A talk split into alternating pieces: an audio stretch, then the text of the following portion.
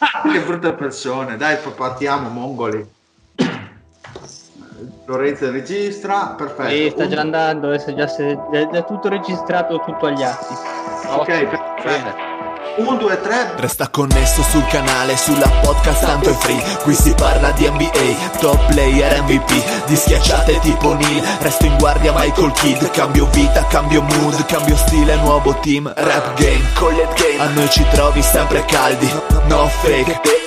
Nella storia Barkley sono in guerra con i Warrior, proprio come Stephen Curry. Gioco a fianco LeBron James, top 10 come Kyrie. One shot, Hall of Fame, Northside, tipo i Thunder. Playmaker, sto davanti come Tony Parker. Ho una media come Garnett, come Boston, come i Lakers. Io sto dentro nel mio posto, sold out come i Blazer. Noi campioni di ignoranza, qua si beve, siamo al nord. Quando schiaccio sfondo il vetro ti ricordi Michael. Mi cade ogni sulla podcast, lascia stare poi la Fox online. Già sai dei campioni dei playoff. Questo è basketball,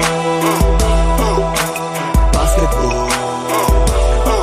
Questo è basketball, basketball. Siamo campioni, campioni. Siamo campioni, campioni. Siamo campioni, campioni. Siamo campioni, the homies. Benvenuti a questa nuovissima puntata di The Homies. State ascoltando la voce squillante del Dile con me, lo zio. Buonasera a tutti e, come direbbe un illuminato residente qui vicino a noi, sto retrofizzando. Perfetto. Qui in loco con me il maroccano, tornato. Ciao a tutti. Grandissimi. Ciao. Grandissimi. Il Pat, ciao. L'originale, non quello da Bologna. Ciao. Grande, saluto al Patrick da Bologna invece. Ciao. Ciao Fede. Bella rega, un saluto e un'invettiva contro le angherie dello Stato bastardo. Perfetto, così anarchici sempre comunque. Un saluto al Marione. Buonasera a tutti, permettetemi un saluto più caloroso del solito a quelli che sono un po' i Lakers della Serie A, ovvero sia gli amati bianconeri di Torino. Ciao mitici, grandissimi. Un saluto all'ultimo, ma non ultimo nella vita, l'uomo dietro le quinte, il regista assoluto, Lorenzo, grandissimo. Ma grazie Giulia per questa grande professionista. È ultimo all'università però. Ma se si sta laureando, che cazzo? Ma se studia da 50 anni, Lorenzo. Ancora questa storia, ti ho già spiegato. Ma io non ci credo. Ma sei ricoglionito, sei desperato. Ma non ci credo. Io non cedo a queste dinamiche, così a queste semplici provocazioni e dico soltanto una cosa. # APAV. APAV, ma tra APAV. L'altro... entrate nel gruppo Telegram se volete sapere che cos'è. Rispondi sul campo, no? Quando si gioca a basket a queste provocazioni. Assolutamente. Ma sapete, cioè, perdonate la Golden Age, ormai passati 35 è un declino inesorabile, ragazzi. Beh, però ci sono ancora delle dita da spezzare nella mano del Pat, quindi penso... Già gli hai permesso un bagno di schiaffi al Pat, che si sorseggia la birra, guarda che pazza che c'ha. Sono stati per gli spezzo il naso, lo distruggo. Oh, non vieni a fare il padrone a casa mia, ricordati, che se no vai a fumare a casa tua, ricordati. Il pacco di cicche che ti aspetta. Bene ragazzi, dopo questa carrellata di cazzate possiamo partire con la puntata. Io vado quindi con la vera carrellata di cazzate. Esatto, col carissimo maroccano che inizia la sua Monster Madness. Vai maroccano. Ma proprio ci mancava la Monster Madness. Sì, esatto.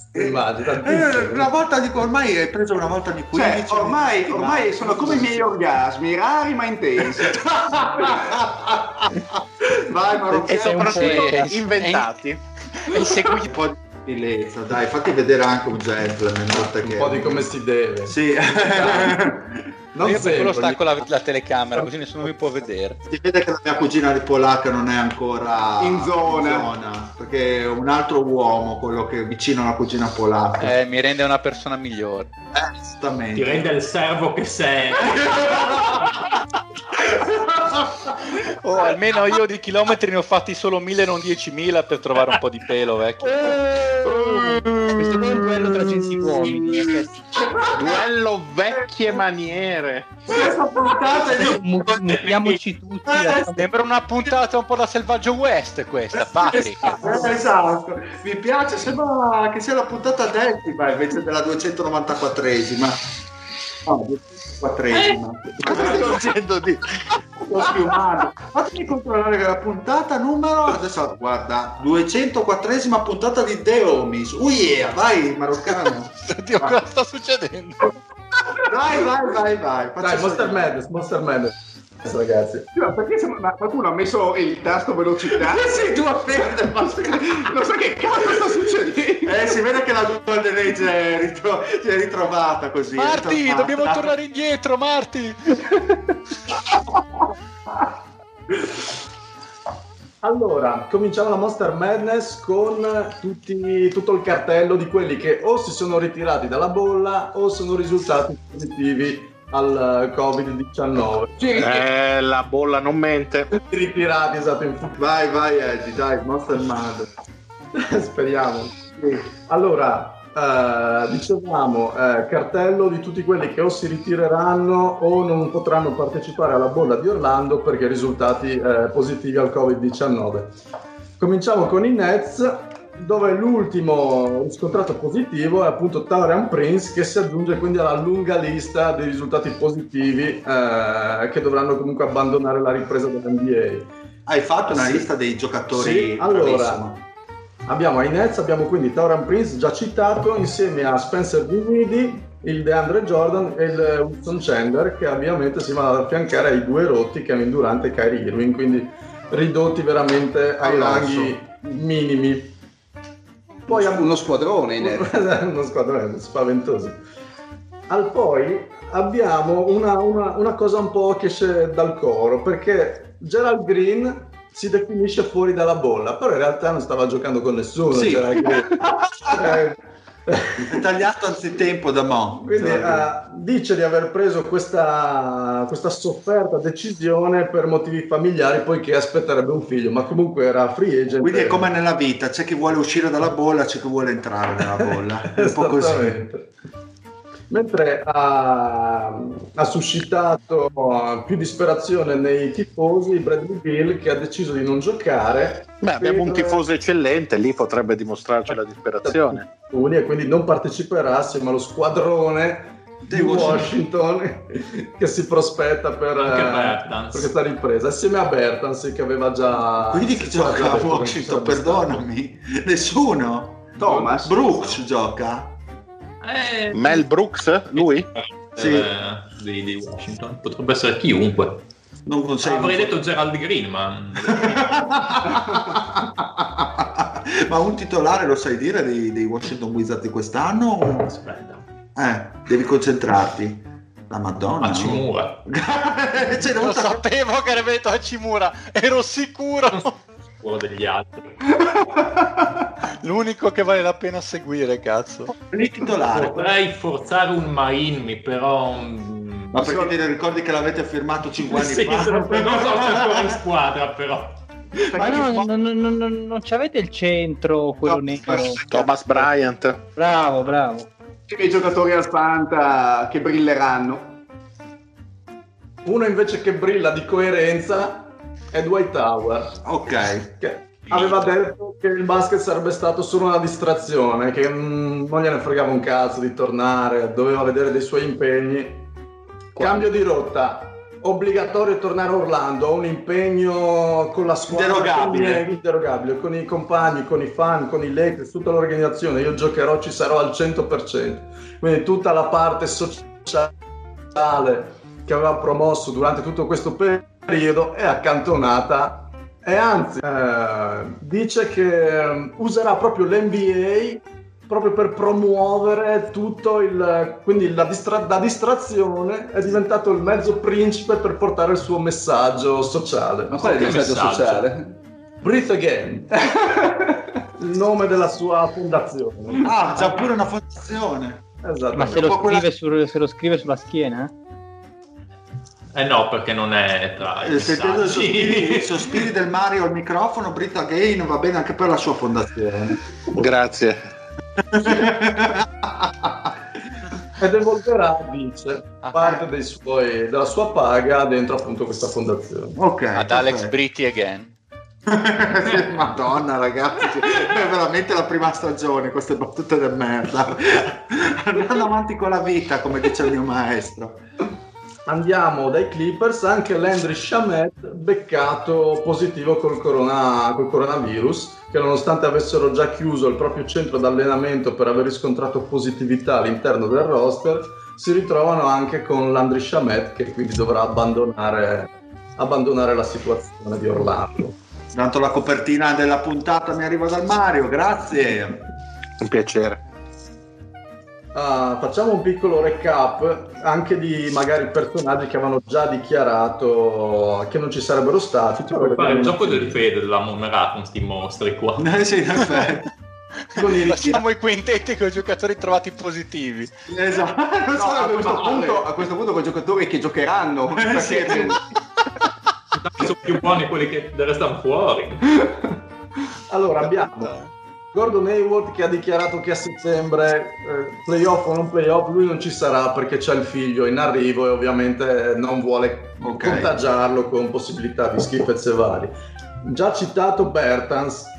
Abbiamo Trevor Ariza, anche lui ha saltato un mese di visita ordinato dal tribunale per la custodia del figlio, anche lui usa la scusa del figlio per non tornare. Poi abbiamo Avery Bradley, che anche lui non vuole mettere a rischio la salute del figlio Liam. Ma cazzo, ma sti figli non li caga mai nessuno durante la stagione e poi adesso è una scusa buona per il Covid. Esatto. Un altro che sta per diventare padre e sempre non vuole mettere a rischio il figlio è Willie Colistein. Ma no, ma davvero, cioè, un figlio, crescerà un bambino col... E poi Wilson Chandler desidera passare il tempo con i figli e la nonna. E la nonna sacrosanta, la nonna non gli si può portare schifezze alla nonna. Ma questi qua li troviamo tutti a Lignano Sabbiadoro. A grado, alterna. Poi dopo, allora, alla fine di questa lunga lista di defezioni abbiamo però anche qualche piccola mossa di mercato, qualcosina di interessante. Ad esempio, Casa Rockets c'è la firma di Luc Mbah a Moute. Abbiamo già vinto. Abbiamo già vinto. Schizzano. Schizza anche il Fede. Abbiamo vinto. Ormai pretendenti numeri uno all'anello i Rockets. Dopo sì, questa che pretendenti. Sotto ormai. L'anello è delusione. Adesso c'è il Mbah a Moute. Abbiamo chiuso la tratta al ticket. Ma se regge ancora in piedi ma non importa. L'importante è il Bamute, basta. Secondo me ritornerà e Orlando avrà finalmente la sua jersey con scritto Mamma Mute. Anche secondo me. Gli mettono uno di quei messaggi sociali per non sa come scrivere. Esatto.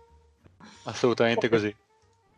Poi abbiamo un rumor secondo cui per sostituire DeAndre Jordan i Nets avrebbero puntato Cousins, l'ennesimo rumor su Cousins che è stato tagliato. Che avrà un mercato incredibile Cousins, tra l'altro. Con tutte le defezioni state sarà bramatissimo. Bisogna capire se lui vuole andare a giocare a Orlando, perché a questo punto mi aspetto un po' di tutto. Esatto. Secondo me lo vogliono prendere al posto di Mamma Bute. Sì. Poi, piccola curiosità, non so se già l'avevate detto nella puntata precedente, però comunque è stato rilasciato il calendario della brevissima pre-season che si terrà nella bolla. Sarà messa in pratica fra il 22 e il 28 luglio. Sì, delle partite di scrimmage per l'inizio. Esattamente, quindi ci saranno solo squadre che sono fra conference diverse, ovviamente per evitare scontri in anticipo su quello che sarà poi... effettivamente il calendario della ripresa, potenziali combattute per CTO. Poi abbiamo l'NBA che sta considerando la bolla dei losers a Chicago per le 8 squadre escluse. Non è ancora niente di confermato, è qualcosa che è stato riportato da Vogue, con Silver che sta ancora cercando di studiare un piano per poterla rendere attiva dal mese di settembre, quindi una sorta di play-out. Allora, domanda, dato che ci sono diverse defezioni per la regular season, quella dei, fra virgolette, dei vincenti, dei vincitori, quelli top, diciamo, è fattibile un'altra bolla a Chicago con quelle dei perdenti? Domanda, secondo me è finita la bolla di Orlando, chi nella bolla dei loser firmerà Mamute? anche questa è una bella domanda, o Cousins anche a scelta. No, ma soprattutto che senso ha? Nel senso, se hanno, adesso non so se sono dei contratti con le TV che devono fare un certo numero di partite, sì, che è quello che si parla, che alla fine è quello che l'NBA si vuole, che ruota attorno a questo, anche la prima bolla e la seconda bolla, squadre quei soldi vogliono intascarseli, e al di là di quello comunque le squadre loser sono ferme da febbraio, sì. Si arrivano al dicembre sì. Fine anno, con i giocatori che non toccano da 8 mesi, direi che c'è un problema. Arrivano dei super fans, ragazzi. Sì, ma se per caso, ma adesso faccio un'altra ipotesi, ma se per caso durante queste inutili partite delle ipotetiche 8 squadre escluse, che ne so, il Towns di turno si fracassa una caviglia e sta fuori un anno, qual è l'utilità della bolla di Chicago? A casa, nel senso, farà come una specie di Summer League, dice, sì, che sì, ma allora bolla, no? Appunto, ma allora, ma cioè, l'utilità è soltanto arrivare al numero legale di partite per prendere i soldi dei diritti? Ma sì, ma è una puttanata, ma anche perché con questo discorso da marzo ad aprile, da febbraio ad aprile, uno potrebbe dire che senso ha far giocare Towns quelle partite lì che tanto siamo già fuori dai playoff. Beh, per quello è ovviamente questione, cioè quello è campionato, qui si tratterebbe di una bolla a parte in cui non ci si gioca assolutamente niente, cioè, non puoi neanche dire che perdi per magari guadagnare qualche posizione playoff, esatto. Scusa, alla lottery, esatto, quindi in più non vai ad affrontare nemmeno le squadre dove ti metti comunque in una certa visibilità, perché comunque quando giochi con squadre forti che sei in diretta nazionale, forse ha anche senso per una squadra di bassa classifica poter giocare, o per i giocatori di un certo livello di squadra, no, di ma poi giocare. Banalmente, anche rispondendo a Lorenzo, tante volte comunque i grandi giocatori delle squadre, diciamo così, mediocri, è vero che vengono fermati, ma non più di tanto, perché comunque c'è sempre un pubblico pagante che l'anno dopo dovrebbe in teoria rinnovarti l'abbonamento o comprarti i biglietti, quindi non puoi neanche, diciamo così, privarli troppo delle loro stelle. Esatto. Però come diceva il Pat, non puoi neanche lasciare la tua stella di turno non toccare una palla, però cioè non giocare non è che non si allenano, cioè questi vabbè, ma il ritmo partita è un'altra cosa, ma non glielo dai sicuramente con un torneo in cui non c'è in palio assolutamente nulla, e in cui giochi probabilmente come il G League, mettere in palio, fare un torneo in cui chi vince magari guadagna delle percentuali sulla prima scelta, sulla seconda scelta, facciano una cosa. Non è proprio nel loro, cioè proprio contro tutto. Io per la forma di formaggio me la draft un trofeo, ecco, se mi fai ma se mi fai i premi che fanno ai tornei di Schnops, quale sagre, i cestini col vino, il salame, il formaggio, io guarda, noi ci iscriviamo, voglio dire, in 7 rotazione corta ce la facciamo, secondo me una semifinale la facciamo tutto sommato, dai. Ma domanda sulla prima bolla, quella che ci interessa. Allora, dopo le ultime defezioni di questi giorni, quante altre defezioni vi aspettate dai giocatori? Punto uno. E Silver ha già detto, praticamente ho letto proprio questo pomeriggio, che se le cose dovessero andare a sud, o con le defezioni o col Covid, perché c'è stata un'altra bella impennata negli Stati Uniti di contagi, nell'NBA non si farà troppi problemi a chiudere la stagione. Cioè, alla fine della fiera, quali sono le vostre aspettative per questa ripresa della regular, alla luce di tutti questi fattori? Che sia inguardabile, che siano tante defezioni, a parte la guardabilità, ci sono tante defezioni, nel senso, a parte i Lakers, Milwaukee, quelle squadre che lottano per qualcosa, ma tipo Indiana, tipo quelle squadre che sai che comunque non arrivano al titolo, cioè basta che uno abbia un lieve infortunio, metti il una scavigliata, Sabonis del caso, una scavigliata che prende la scusa, se ne va dalla bolla, nel senso, dopo un po' che sono lì e vedono che non gli garba la situazione, stai poco a dire me ne vado.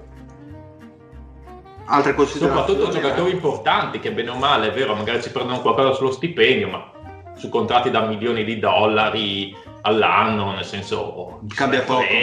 Sì, per quei poveretti che prendono 2 lire, un conto. Più che altro quello che mi spaventa un po' è l'effetto competitività, perché già non si inizia bene con la chiusura dei centri di allenamento, dei Bucks, vedi dei Bucks, dei Clippers, e quindi già le squadre arriveranno con quale preparazione a questa bolla? Nel senso, è ovvio che le squadre che puntano al titolo si stanno allenando regolarmente in un certo modo, le altre, come diceva il Patrick, probabilmente la prendono un pochino sotto gamba, e questo a discapito poi di tutto il livello di competitività della seconda parte di stagione.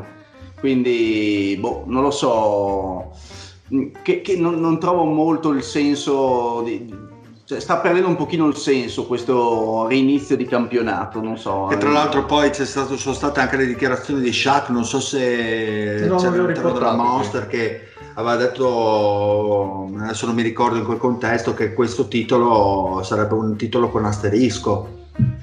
Ma secondo me quello che qualsiasi cosa succede ha un valore, vabbè, ma gli asterischi li mettono su tutto, sì, ma li mettono su qualsiasi titolo gli asterischi ormai, quindi chi se ne frega. Ma il fatto è che secondo me come potevamo fare, bloccare il campionato così com'è, le squadre che sono ai playoff le fai giocare magari playoff corti, tipo il primo turno 3 partite, poi 5, poi le finali magari a 7, finirla lì. Tanto è inutile tirare dentro i Wizards o quei mortacci che ci sono a Ovest. Ma l'abbiamo detto perché l'hanno fatto. C'è quel famoso. È una cosa di diritti TV, secondo me, di soldi. No, è per quello. Non è per la competitività o per il titolo, per assegnarlo, che se no potevamo far ben diversamente. Sì, ma non ti arrabbiare, Pat. Ma no, sono tranquillissimo. Sai che il Pat odia i soldi, non ci tiene per niente, schifa chiunque faccia le cose per soldi. Questa Bex davanti che è un po' l'odore della borsa delle palle, sì, poi che schifo la Bex, proprio la tassa del cesso delle birre mondiali, peggio di quello c'è soltanto il piscio di gatto. No, forse c'è la Corona. Però se volete un amico esperto di birra. Dai. Sì, andiamo avanti con la Monster. Allora, c'è dichiarazione del mitico, dell'unico Mike D'Antoni. Yeah! E abbiamo la registrazione, giusto, della dichiarazione? No, lascia stare, forse vediamo qualcos'altro più tardi. Allora, Mike D'Antoni dice che la sua difesa, la sua potentissima difesa manterrà la distanza di sicurezza anche in campo. Cos'è, negli spogliatori si piazzano in la zona? Molto fa ridere perché è vero. Esatto. Cosciente del fatto di non avere una difesa arcigna, rilascia questa dichiarazione al microfono. Poi sempre rimane in grande battuta. In tono ridancioso, Zion Williamson riceve il regalo da un gioielliere delle celebrità, tale Zoe Frost, mai sentito nominare. Zoe Frost, scusa. mi ha portato del gelato l'altro giorno. Basta qua un impostore, come i colonnelli che facevano le previsioni del tempo, che si spacciavano per colonnelli. Secondo me è il Sergio Baracco statunitense. Che cosa avrà mai regalato Zoe Frost a Zion Williamson? Un gioiello. Io l'ho visto, quindi non rispondo. L'ha visto. Zoe Frost ha regalato a Williamson un pendaglio da mettere al collo a forma di guanto dell'infinito di Thanos. No, ma come? Tutto tempestato di pietre preziose. Che malessere. Dal modico valore di? Non è riportato. Milioni di dollari. Inestimabile a quanto pare. Un pezzo unico. E quindi Zion schioccherà le dita e farà scomparire. Mi sa che sarà scomparire se stesso dalla bolla. Esatto. Finalmente avrà anche lui modo di levarsi da Dalle palle. Impiccio. Allora, chiudiamo la Monster con il più grande homer della settimana e il premio va a Terry Rozier, che dichiara che prima di vedere The Last Dance, il documentario su Jordan e i Bulls degli anni 90, non aveva idea di chi fosse Jordan. No, che non aveva idea che Jordan e i Bulls avessero vinto 2 volte il triplete. L'ha scoperto con il documentario. Vabbè, ma dai. Questo prende $20 milioni l'anno, signori. Dice testualmente: sono sincero, non sapevo neppure che i Bulls avessero vinto 3 titoli consecutivi per 2 volte. Per fare una cosa del genere in NBA devi essere super speciale. Ma poi dice anche di essere fan di Jordan da sempre. Ha visto tutte le partite. Una delle due è una bugia.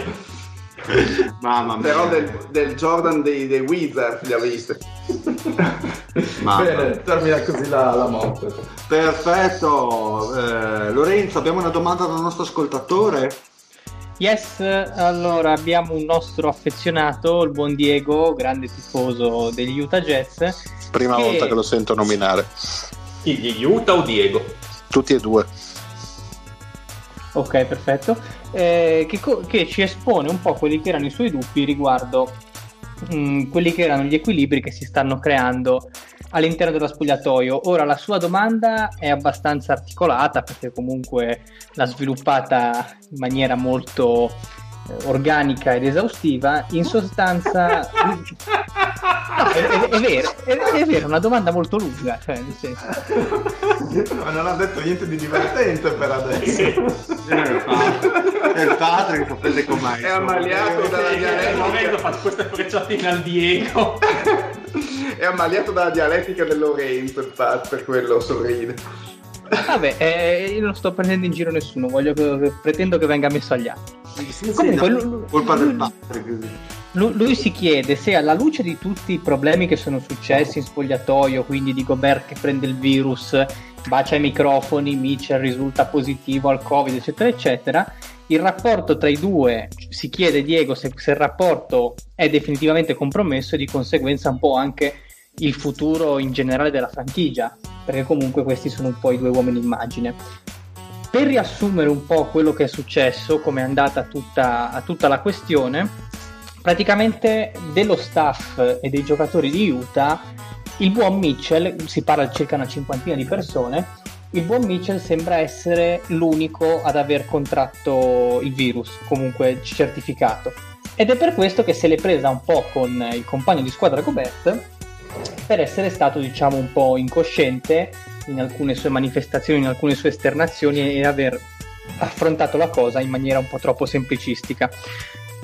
Il buon Rudy ha chiesto pubblicamente scusa via social, comunque perché eravamo chiusi in casa, quindi non c'era possibilità di contatto diretto a Mitchell, però si è rifiutato sempre di accettare queste scuse, ha sempre rifiutato il contatto con Gobert gli scriveva vediamoci, si parla anche di conference call fatte anche con i compagni in cui Gobert col capo cosparso di cenere si scusava con tutti, conference call alle quali Mitchell non ha partecipato. Sono uscite fuori anche altre dichiarazioni del tipo un po' Kobe Shaq, chiamiamole così, in cui Gobert in partita accusava Mitchell di non passare la palla, di prendersi troppi tiri, di aver troppi tocchi, eccetera eccetera. La situazione per ora è abbastanza così interlocutoria, non sappiamo bene come si sta evolvendo all'interno, anche se da alcuni tweet di Mitchell sembra che traspaia da parte del ragazzo un po' una volontà di cambiare aria, anche perché l'ultima notizia di questo mi piace, non si sa se trolloso o se reale, messo ad un tweet in cui diceva che dei due, inteso come Mitchell e Gobert, il più sacrificabile sarebbe il primo, perché è un giocatore diciamo più ricreabile in un contesto NBA, quindi una guardia che tira dal palleggio, non dico come ce ne sono tante altre, però comunque è più facile da trovare che un centrone che è la tua ancora difensiva. Quindi sembrerebbe che se ne voglia andare, voglia cambiare aria. Tra parentesi, i Knicks si stanno inserendo anche con la storia di Booker, la famosa stella scontenta, non so se lo sapete. Ma c'è qualche giocatore su cui voi non vi fiondate? Ma non ho idea, cioè, sono dei morti di figa, lasciamo stare, stiamo parlando di giocatori. Oh mio Dio, ma sta parlando di me! Allora, il contesto è questo. Io onestamente, finché si tratta di queste schermaglie, queste così, perché finché si tratta di dispute da social, tendo a non darci troppo peso. Poi se esplode un casino, come appunto è successo ai Lakers 15 anni fa, è un altro conto. C'è da dire comunque che Mitchell, magari anche proprio per lo status che sta raggiungendo, vorrebbe avere un panorama, un palcoscenico di un certo livello, perché Utah è una buonissima squadra, un sistema ottimo, però dal punto di vista proprio della monetizzazione del personaggio non è che ti garantisce. No, direi che è di secondo ordine, ma questo è chiaro. Non ti garantisce tutta questa visibilità. Io, sarà che forse non ho più seguito da vicino com'è tutta la questione, magari il nostro amico tifoso Jazz ha un pochino più il polso. Oppure anche il fatto che Utah sia appunto ai confini dell'impero, magari le cose siano un pochino più edulcorate, un pochino più anacquate, però non mi sembra che la situazione sia così drammatica e allarmante come magari ci scriveva preoccupato Diego, appunto. Non so dal vostro punto di vista come la leggete, anche perché non sono uscite. È uscito sì un articolo molto lungo su ESPN che riassumeva la situazione, però appunto la riassumeva per sommi capi, e dal mio punto di vista ne veniva fuori che era una questione così, nel senso, quello è stato un cretino, ok, mi ha attaccato un virus di cui non sappiamo niente, non sapevamo niente, non sapevamo la mortalità, non sapevamo quanto era pericoloso, è logico che io mi incazzi e per certi versi non voglia rivolgergli la parola per un po' di tempo. Mi sembra tutto un corso normale degli eventi. Poi il discorso, secondo me, deve passare la palla, sono dinamiche di spogliatoio, dinamiche di campo che ci sono in qualsiasi squadra e sono state accentuate proprio da questa situazione, secondo me. Io, c'è da dire che Mitchell a breve dovrà rinnovare il contratto, quindi dovrà legarsi a doppio filo con la franchigia. Ma tu al suo terzo anno al contratto da rookie di Leicester. Il terzo anno è rookie, ho capito, però il terzo anno è rookie scale, dipende se voglia o meno di continuare la sua carriera con il Jazz, e i Jazz devono comunque rinnovarlo a breve, quindi Mitchell può avere un leverage sulla franchigia in questo senso, può premere per una trade se non dovesse rinnovare con Utah. Ma tu, Lorenzo, se dovessi scegliere, se tu fossi il GM di Utah, secondo te chi sarebbe più fondamentale per la franchigia fra i due? Allora, io per Mitchell ho un po' un pallino, perché è un giocatore che mi è sempre piaciuto fin da subito, anche quando era un po' sotto radar. Mi piaceva proprio per atteggiamenti, per... anche proprio come carattere, come leader, quindi sono un pochino di parte su questo discorso qua. Da un punto di vista dell'età, adesso Gobert va per i 30, se non sbaglio, giusto? Sì, c'è vicino. Sì, 28-29 se non sbaglio, sì. Anche per un discorso di longevità, forse io i miei soldi li darei a Mitchell, cioè 28, sì, confermo. Considerando anche che è abbastanza injury prone Gobert, ha avuto tutti i suoi problemi al ginocchio.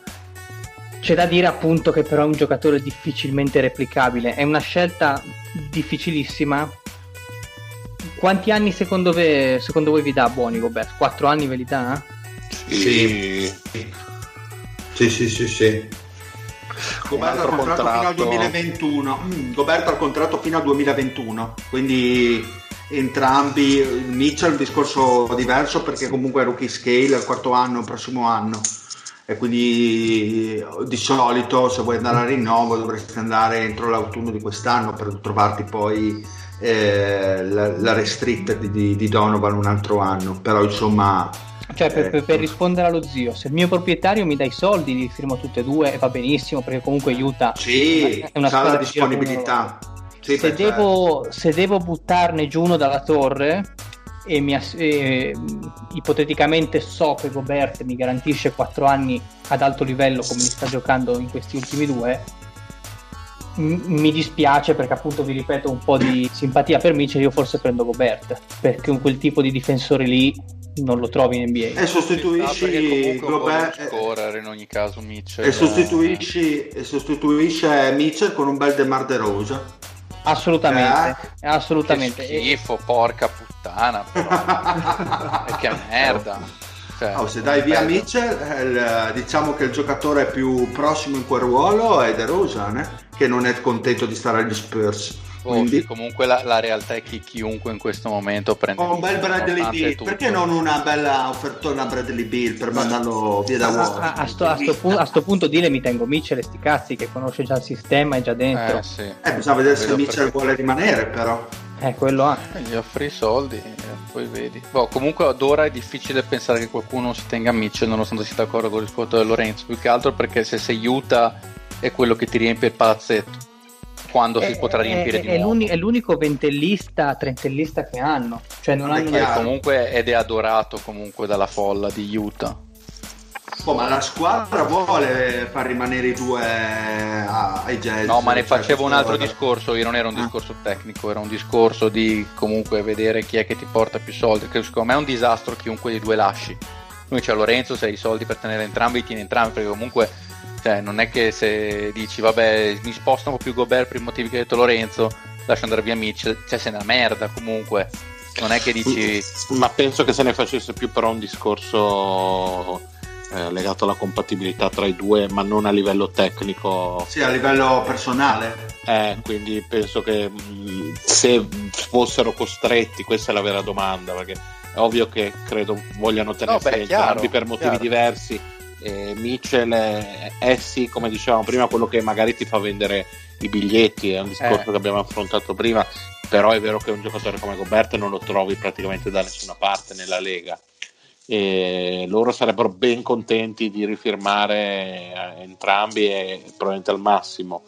Il problema è se loro vogliono stare insieme, questo è quello strano. Io credo che andrebbero con Mitchell anche in quel caso, cioè è tutto giusto. Sì, no, ma infatti sono per tanti è una scelta che non so neanch'io cosa farei. E anche il giocatore, perché probabilmente anche se non se Mitchell Gobert è il tuo uomo franchigia, probabilmente sarai una bellissima squadra solida, quel che vuoi, ma non andrai mai oltre. Mitchell è anche qualcosa, quello che anche se secondo me è difficile che ci arriverà, è quello che ci dà ancora quell'1% di possibilità, però che lui, diciamo, insieme arrivi a un livello un pochettino più alto, c'è un potenziale molto più inesplorato, quello sicuramente. Può crescere, Gobert è questo, Gobert è pieno della maturità e sul potenziale inesplorato forse lo stiamo un po' sopravvalutando tutti in realtà, però ti ci puoi aggrappare. No, infatti, chiaro. Dipende cosa ti danno per l'uno e per l'altro, nel senso, se tieni Gobert devi avere un ritorno su Mitchell che ti permetta di competere, di alzare il livello da subito, perché comunque Gobert ha 28 anni, il resto dei giocatori di Utah che fanno parte del core comunque non sono proprio giovani, è Mitchell quello che è in crescita. Se ti danno un buon ritorno su Mitchell, tanto per dire un Bradley Beal o un giocatore formato, allora dici ok, do via Mitchell, alzo il livello e vedo come arrivo. Se non arriva uno scambio del genere tra i due, do via Gobert. È vero, è pensabile che possa avere 4 anni buoni, ma non è pensabile che possa avere 4 anni da Defensive Player of the Year quando avrà 31-32 anni. Chiaro. Secondo me, cioè ne avrà 2 anni buonissimi ancora fino ai 30, poi come avete detto voi, questione un po' di infortuni qua e là, dopo i 30 vedo un leggero calo probabilmente.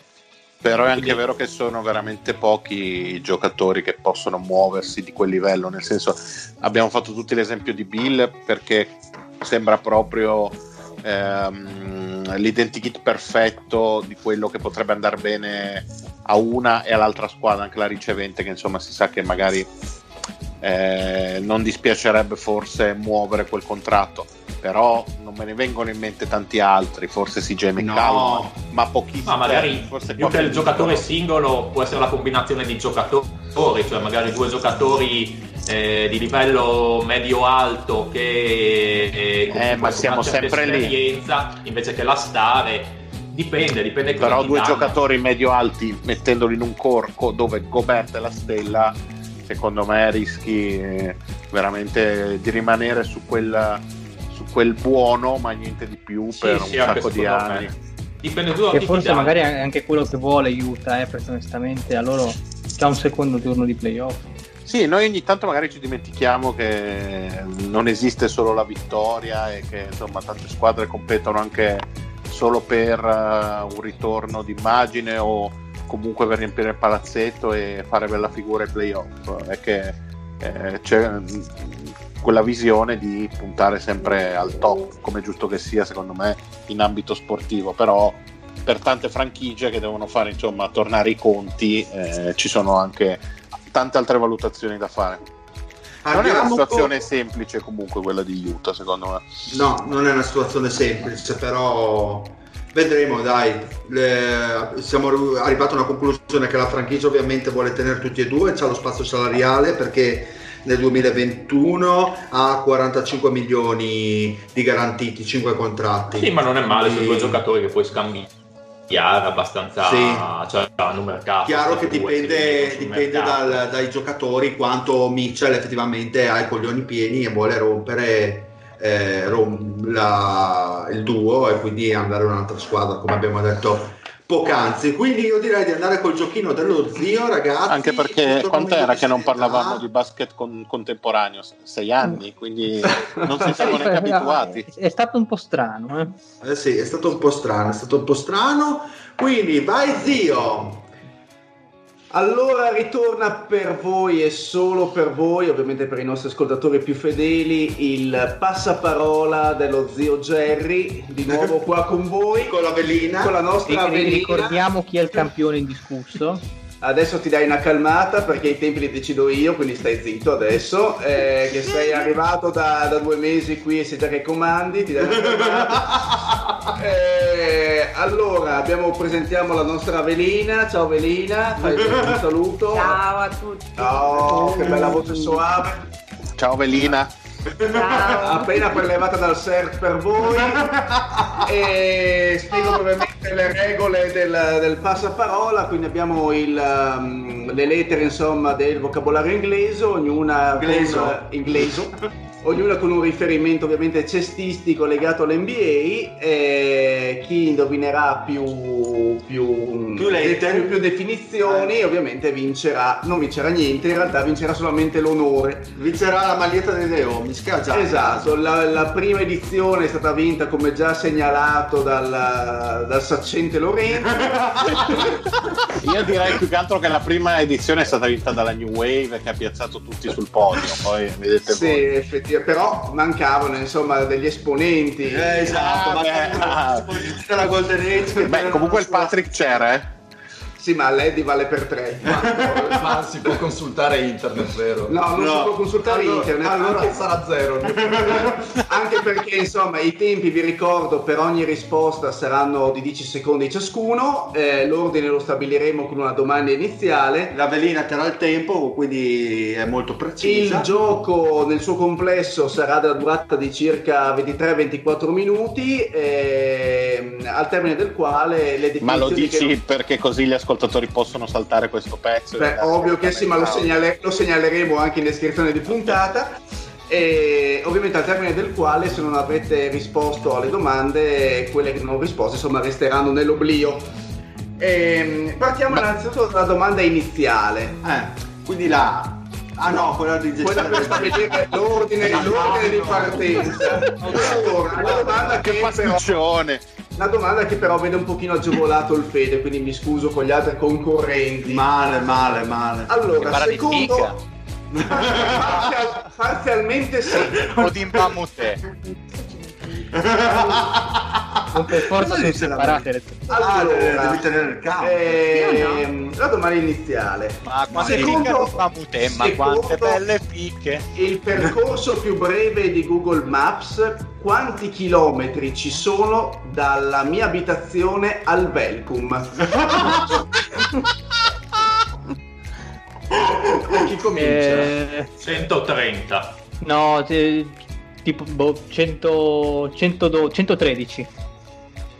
Ok, 105. L'ha detto con una sicurezza. Sì, abbastanza, abbastanza spocchioso. Secondo me 111. Perfetto. 119, manca Lady. Io ho detto 108. 108, quindi i chilometri sono 94. Eh sì, sono 94, dalla casa dello zio al Velcum sono 94 km, quindi il primo a partire sarà il Marione, il secondo Leddy, il buon maroccano. Questo ci fa capire che il Fede non faceva il percorso più corto. No, assolutamente. Però scusa, ma Tarcento Tarvisio non sono 90 km spaccati? Allora, innanzitutto Tarcento lo dice qualcun altro, perché qui grandissimo. Ah no, è vero, Artegna prevede l'autostrada, quindi quello è quello che mi ha dato Google Maps, quindi incolpate Google Maps. No, eventualmente era dove vivevo io, a Lorenzo, stai facendo un po' di confusione. Sto facendo un casino bestiale, vero? No. Stai facendo X-Max. Allora, ho fallito miseramente. Beh, si vede che non sono esperto di queste tratte. Partirai comunque per terzo, quarto il Lore, e io ultimo, quinto esatto, quinto il Dile, e poi il Pat, che con 130 km ci ha dato molto molto lontano. Non ho confidenza con la figlia, ma perché il Pat che ha abituato voleva dire 10.000 cosa stai cercando di dirci? Allora Pat, scusa che non ho guardato in privato. Grandissimo, partiamo. Morire qui e adesso. Che gran puntata. Andiamo, ragazzi. Benissimo, facciamo partire il tempo. A proposito, una domanda. Hai accettato l'obiezione anche di parte del nostro pubblico sui cognomi? Assolutamente no, me ne sono sbattuto le palle, quindi quando non vi verrà detto niente, quando Giorgino verrà fatto dai nostri ascoltatori, potranno decidere le regole. Bravo, diciamo. Ma che è sta storia del cognome? Allora, diciamo, quando non specifico niente, la lettera della definizione è comprensiva del nome e del cognome, è riferita al nome. Si parte dal nome. Si parte dal nome. Nel caso contrario vi sarà comunque data una specifica. Gerry dirà. Altra cosa, mi ha fatto un appunto giustissimo il nostro ascoltatore senior, e quindi associerò ogni lettera a una località del Friuli, in modo che facciamo anche della cultura qui geografica del Friuli Venezia. Domanda: la T sarà troppo grande? No, non sono stato così banale. Torviscosa. Andiamo avanti. Allora, partiamo pronti, parte il Marione. Pronto Marione? Sono pronto. Vai. Allora, con la A di Ampezzo, il Ryan che subì lo shock della perdita della sua ragazza che è morta suicida. Anderson. Risposta esatta, e quindi il Marione continua con la lettera B, la B di Billerio. Il secondo nome di Kobe Bryant. Bill? E risposta esatta per il Marione, che continua. Andiamo con la lettera C di Ciconicco. No, scusami, io qua mi appello, la C non è di Codroipo? Ma ce ne sono tante, comunque va bene anche Codroipo, la C di Codroipo. Scusami, La medaglia di bronzo. No, scusa, fermati, non ho proprio sentito l'inizio. Allora, chi gettò la medaglia di bronzo conquistata alle Olimpiadi del 2004 in un lago? Ovviamente non specificando, quindi è riferito al nome. 3 secondi. 1 e passiamo a Leddy. Corey Brewer. Meriti mezzo punto, segna mezzo punto per Lady, per il Corey Brewer. Comunque risposta sbagliata. Andiamo con il terzo della lista, quindi il Fede. Carmelo Anthony, proprio lui che gettò la sua bella medaglia. Me era venuta in mente dopo, mannaggia i preti. Quindi il Fede può continuare con la D di Dolegna. Dolegna è proprio un avvertimento. Esatto, il più giovane giocatore a vincere un anello, e ovviamente sempre riferito al nome.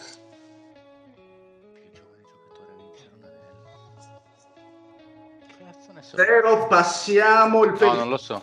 Passiamo allora Dennis Johnson. Assolutamente no, vai Dile. Deron Williams. No. Pat. Delonte West. Assolutamente no, quindi vi do, anzi, l'inizio ve lo do dopo. Passiamo alla lettera successiva, alla E. Di Ene Monzo. Ma scusa, non fai il scusa, infatti finisci, scusa, no? Mario, perdonami, hai ragione.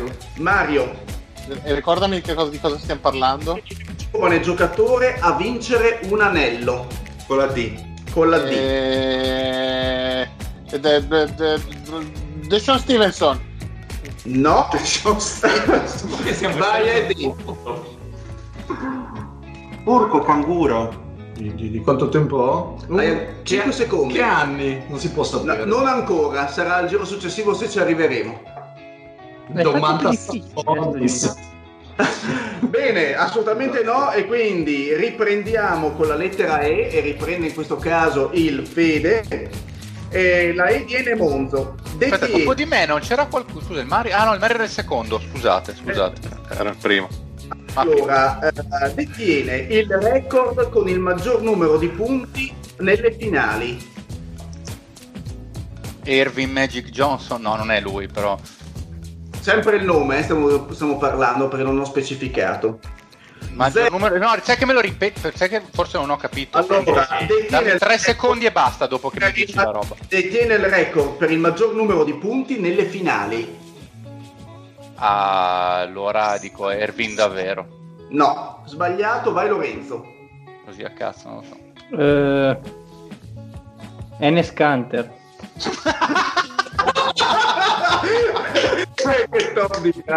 Mezzo punto, zio. Mezzo punto per il Lore. Vai, Dile.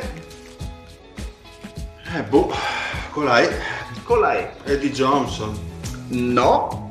Dopo il diretto al Pat, Elgin Baylor. Risposta esatta, Elgin Baylor con 71 punti nel 1962. Tanto precisiamo... era singola partita. Sì.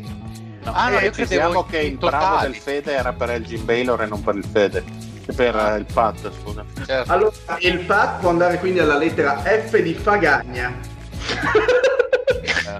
Il Michael, ora produttore di film e vicepresidente delle Basketball Operation di una franchigia NBA. La ripeto. Michael Friedman, che ne so. Ma andiamo avanti che sei un capraccio, quindi vai Mario. Tocca a me? Michael Finley? Proprio lui, Michael Finley. E quindi ti meriti la lettera G di Gonars. Il Daniel, rookie di quest'anno con il 70% di field goal percentage. Cazzo, mi sono perso la domanda, la ripeti mentre lui pensa. Ho stato fra i rookie di quest'anno Galford. Quello è Calford, che è quello della lavastoviglie. No, Gafford, yeah. No, non si dice bene, ti ancora una possibilità, Marione, se metti a posto la lingua mi fai un piacere, vai. Gafford. Allora, le cagate, ti sei vicino ma ti faccio passare lo stesso perché... Vai Eddie. Il Daniel, rookie di quest'anno con il 70% di field goal percentage. Guarda che il Mario ti ha dato una grossa mano. Daniel Galford. Quasi. Vabbè, ma scusate, ma non l'ho detto? Galfordson. Diciamo che hai detto delle parole a caso, Mario. Non sono vicine, Fede. Io il rookie dell'anno, scusami. Io. È un rookie, no, non è rookie, è un rookie di quest'anno. Dai, passa a me che te la dico. Fagliela dire, dai, non mi viene in mente. Stato prima del Pat c'è il Lorenzo. Non ne ho la più pallida idea. Ma io continuo a protestare comunque. Dai, via al Dile, dai, che se lo posso. Garland. No, passiamo la parola al Dile. Galford. Assolutamente no. Ah, ma non è Garland. No, non è Garland. Allora è Gafford. Secondo me è Gaffard. No, è qua giusta. Beh, allora visto che sapete chi è e dove gioca almeno. Chicago. Ha ragione il Mario, dai, punto per il Mario. Ma io non so più o meno chi era. Gafford. Gatto, Daniel Gatto. Ma io cosa ho detto? Scusa, dall'inizio. Lo zio, hai detto che a forza facciamo. Cioè, lo sapevo evidentemente. Non è vero. E comunque qua il giudice sono io, quindi silenzio, però ti sei meritato comunque la lettera H e andiamo di hotel, perché non so che cazzo di paese mettere. Il Jack vincitore della del 3-point shootout del 1900. Bravissimo. Allora andiamo alla lettera I di Iplis. Solo il cognome questa volta. Il giocatore che scappò dalla guerra in Congo da bambino. Con la I? Con la I. Iguodala, anche se non è giusto. No. Della guerra dove, scusa? In Congo. Sbagliato, vai Eddie. Solo il cognome, non specificato. 5. Ilyasova. Che top di gamma, vai bene. Non lo so. Il giocatore che scappò dalla guerra in Congo da bambino. Finito il tempo e quindi la parola passa a Lorenzo. Ibaka. È giusto Ibaka. Ah, che scemo, mamma. Non ci avevo pensato. Ma allora, tu sai che appena hai detto solo il cognome, prima ancora che facessi la domanda io volevo dire Iverson. Poi hai fatto questa domanda del merda. Io volevo dire il Gauskas, ma non ho fatto come il signor Giancarlo. Bravo, e però ti sei meritato la J di Ioannis. Allora, Michael che non giocò mai una gara 7 alle finali. Jordan? Proprio lui, Jordan. Che cazzo è? Esatto. Andiamo sempre con Lorenzo, la K di Capodistria. Ma cosa stai dicendo? Il giocatore, qui ovviamente è comprensivo del nome, il giocatore ex Boston che celebrò Natale ed Halloween la prima volta solo a 19 anni. La lettera, scusami? K. Di nome o cognome, scusa? Non ho specificato, quindi il nome. No, Kevin McHale. No, risposta sbagliata, quindi adesso tocca al Dile. Kevin Garnett. Proprio lui, Kevin Garnett, perché i suoi genitori erano testimoni di Geova, quindi festeggiò il Natale. Ecco perché era così rompicoglioni in casa. Stavo pensando la stessa cosa. Hanno parlato sui testimoni di Geova. Lo sappiamo, Dile. Ti sei meritato la L di Leonacco. Grande, un saluto alla brigata di Leonacco, grande squadra di amatori. Allora, dal 1984 il titolo NBA venne chiamato Larry Bryan Trophy Show. Super classifica show, direi anche. Vista la cosa interessante, ci sei stato vicino, ma direi che puoi anche passare, quindi vai Larry O'Brien. Esatto, proprio il Larry O'Brien Trophy, show. Quindi sì, show.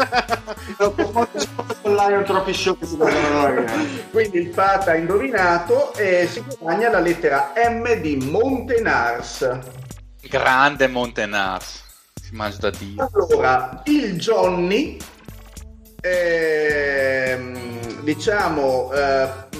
molto storica e parzialissima voce delle radiocronache dei Celtics. Non è mai sentito. Questa è abbastanza difficile, quindi in caso vi darò, anzi non vi darò nessun aiuto. Arrangiatevi dopo il pat. Mario. Tocca al Mario. Vi ripeto la definizione. Sì. Voce storica e soprattutto parzialissima delle radiocronache dei Celtics. Ovviamente Johnny il cognome? Il cognome, certo. Johnny McHale, che era il cugino di McHale. Assolutamente no, vai Eddie. Malkovich. No, vai con M di Montenars. Non ne ho idea. Vai Fede. Malcolm X. Malcolm X. Risposta sbagliata, vai Lore.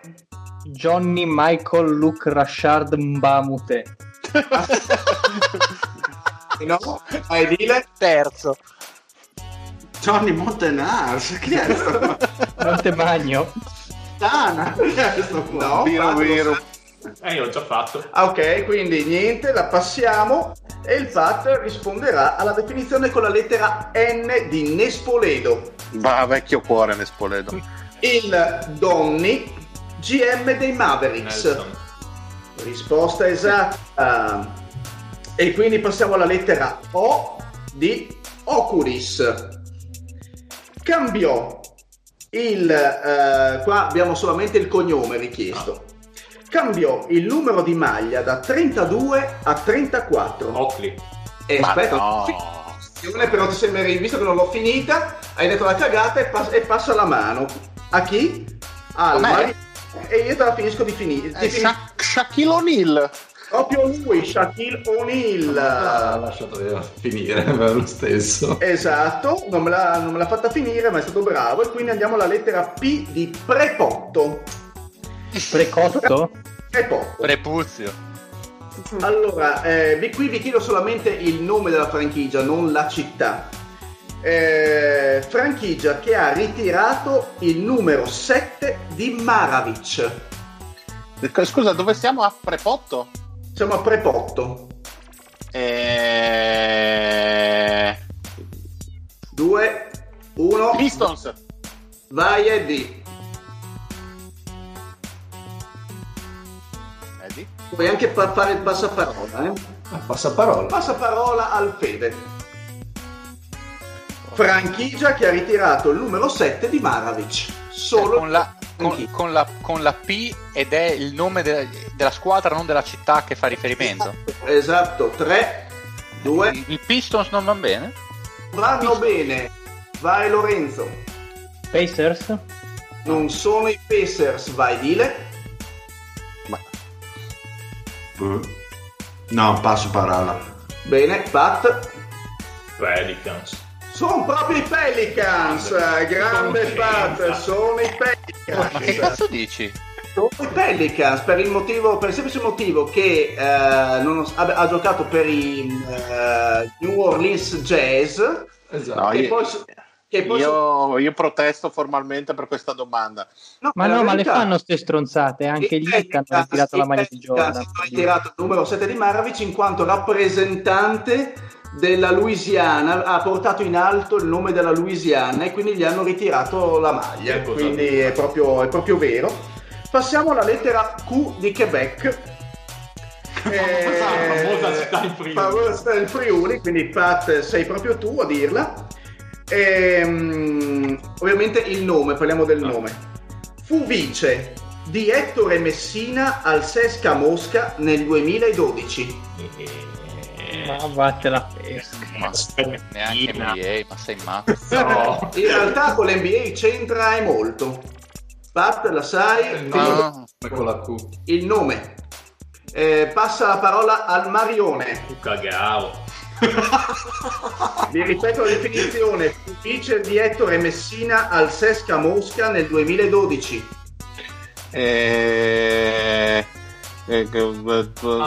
Assolutamente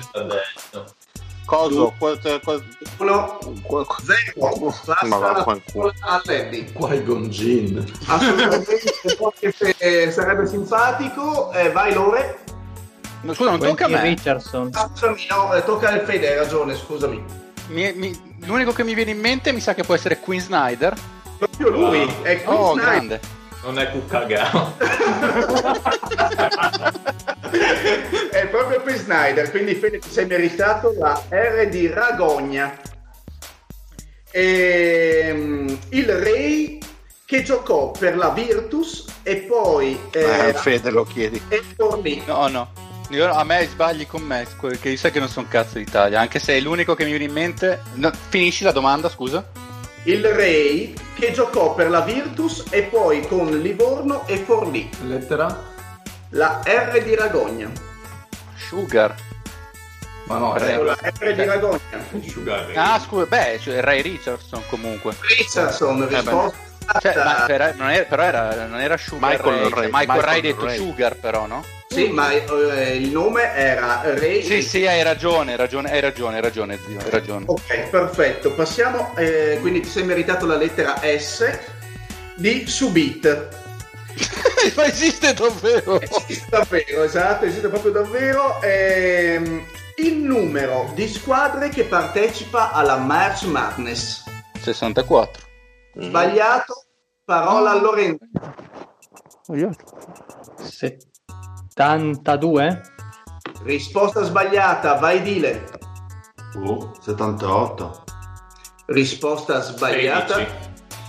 Risposta sbagliata. 68. Tocca al Marione. 68 era quello che 68 è risposta 64 esatta. 64 e le 4 che fanno esatto. Preliminare, sì. Il totale è 68. Non è neanche una me l'hai fatta nominare così Mario. Scusa, ma lo sapevo, lo bramavo. Allora, quindi Mario si conquista la T di Togliano. No, di dove, scusa? Togliano. Riprova. Di Togliatti. Argento, troppo grande. Riprova? Di Tarvisio. Bravo. Qui parliamo senza specifica, parliamo ovviamente del nome. Di quale ex giocatore è fidanzata Vanessa Macias? La T di Tarvisio. Di Tracy McGrady. Non credo proprio. Risposta sbagliata, mi sa che il Fede la sa, ma tocca a Lady. Tony Parker. No, vai Fede. No, io intendevo non credo proprio perché so benissimo chi sta Tracy McGrady. E sei tu. 3. No, non lo so. 1, vai Lore. Tadeusz Young. No, vai Dile. Con la T di Tarvisio. Con quella di Trempo forse ci arrivavo. No, Pat? Tim Duncan, proprio lui. Ma dai, questo continua a tirare a caso e indovina. Esatto, perché la faccia di uno che sta tirando a caso. Voi non la potete vedere, faccia ma di uno che legge su internet. No, ma non è su internet, sta fumando cicche come un pazzo. E si guadagna la U di Ucea. Grande. Qui abbiamo solamente il cognome. Lo sloveno con 2 anelli NBA. Ce l'ho. Peccato che non arriverà mai a me. Con 2 anelli NBA? Sì. Con la U. 0. Passa parola al Mario. Ma tocca a me, Beno Udrih. Proprio lui. Sì, cazzo. E si guadagna la V di Variano. Qua abbiamo solamente il cognome, Mario, mi raccomando. Sì. Il suo career high di assist è di 23, fatti contro i Vancouver Grizzlies. Con la V il cognome? Sì. Van Exel è proprio lui, Van Exel. Andiamo con la V doppia.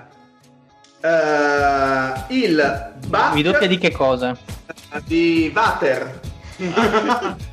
Il Back che vide ritirare la sua numero 52 dai Nets. Buck Walters. Risposta sbagliata. Vai chi tocca? Io ma dico passaparola. No. Perfetto, vai Fede. Buck Williams è lui. Risposta esatta per il Fede che va alla lettera X. Allora, qui abbiamo il nome, si richiede il nome. È molto difficile, vi avviso. Dopo un anno a Kansas, fu 12ª scelta di Memphis nel 2010.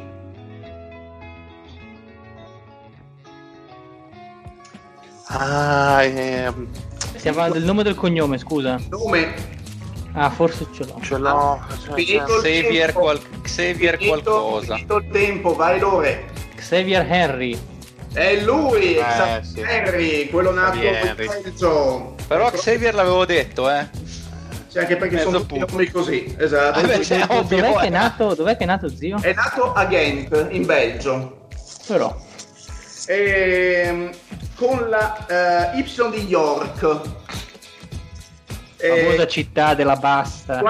Anche qui si chiede il nome. Rinunciò ai tempi, diciamo, del passaggio tra high school e college a offerte da parte di atenei abbastanza importanti quali Butler, Florida, Virginia e Wake Forest per giocare a Indiana University. Con la Y? Sì. All'epoca delle high school era un giocatore molto ricercato. Finito il tempo, vai di lei. Con la Y? Sì. Il Yang? No, vai Pat. Yaomi. Assolutamente no. Yaomi. Arione. Yvonne? No. Eddie? Yabusele? No. E comunque stiamo parlando, pensata. Stiamo parlando del nome, quindi vai. Yvonne è un nome. Vai Fede. Ah, forse ce l'ho. No, non ce l'ho, passo. E quindi saltiamo. Il Fede, no, scusa, Lorenzo. Lorenzo va alla lettera Z di Zegliacco. Il secondo nome della sua storia, ovviamente, il secondo nome degli attuali Wizard quando erano ancora a Chicago. Facile. Con la Z? Con la Z. Ah, con la Z. Ah, io adesso voglio farlo dire al Dile che lo sa. No. Fa. Finito il tempo, vai Dile. No, mi ero un attimo confuso. Cosa pensavi te, Dile? La definizione, il secondo nome della loro storia, non il primo. Vai Pat, finito il tempo. Zephyrs, risposta esatta per il Pat. Il tempo è finito, quindi non abbiamo tempo per un secondo giro per le definizioni che non avete saputo. Oppure la Y era Yogi Ferrell? Era Yogi Ferrell, bravo, era Yogi Ferrell, proprio lui. Allora, vi dico solamente quelle che non avete saputo, quindi la D di Dolegna, il più giovane giocatore a vincere un anello, si tratta del 2003-2004 ai Pistons ed è Darko Milicic. No! Proprio lui. Aveva 18 anni all'epoca. Con la Elgin Baylor l'avete... Sì, l'hai indovinato il fatto. Indovinata la M di Montenars, il Johnny, voce storica e parzialissima dei Boston Celtics, è Johnny Most. E chi è? Ah, Johnny Most, cazzo, è anche famoso, di brutto. Esatto, e poi l'altra ha risposto bene Lorenzo, quindi era Yogi Ferrell, che era appunto il giocatore che ha deciso di restare a Indiana University. Quindi classifica. Quindi al termine della seconda edizione del Passaparola dello Zio abbiamo all'ultimo posto, ma con secondo me con molta dignità, Leddy col mezzo punto conquistato alle prime risposte. Bravo Eddie, un plauso. Con al penultimo posto con una sola risposta esatta abbiamo il Dile, e al terzultimo posto, attenzione, il vincitore della prima edizione del passaparola. Senti con che gusto lo dice, la caduta la new wave, bastardi. Sì, la new wave decade veramente in maniera, secondo me ha stravinto, però vabbè, poco dignitosa, con 3,5 punti il Lorenzo. E ora arriviamo al podio. Sul gradino più basso abbiamo il Fede con 4 risposte giuste. E poi essere terzo. E poi qua c'era una dura sfida per il primo e il secondo posto. Allora, con 6 risposte esatte al secondo posto abbiamo il Pat.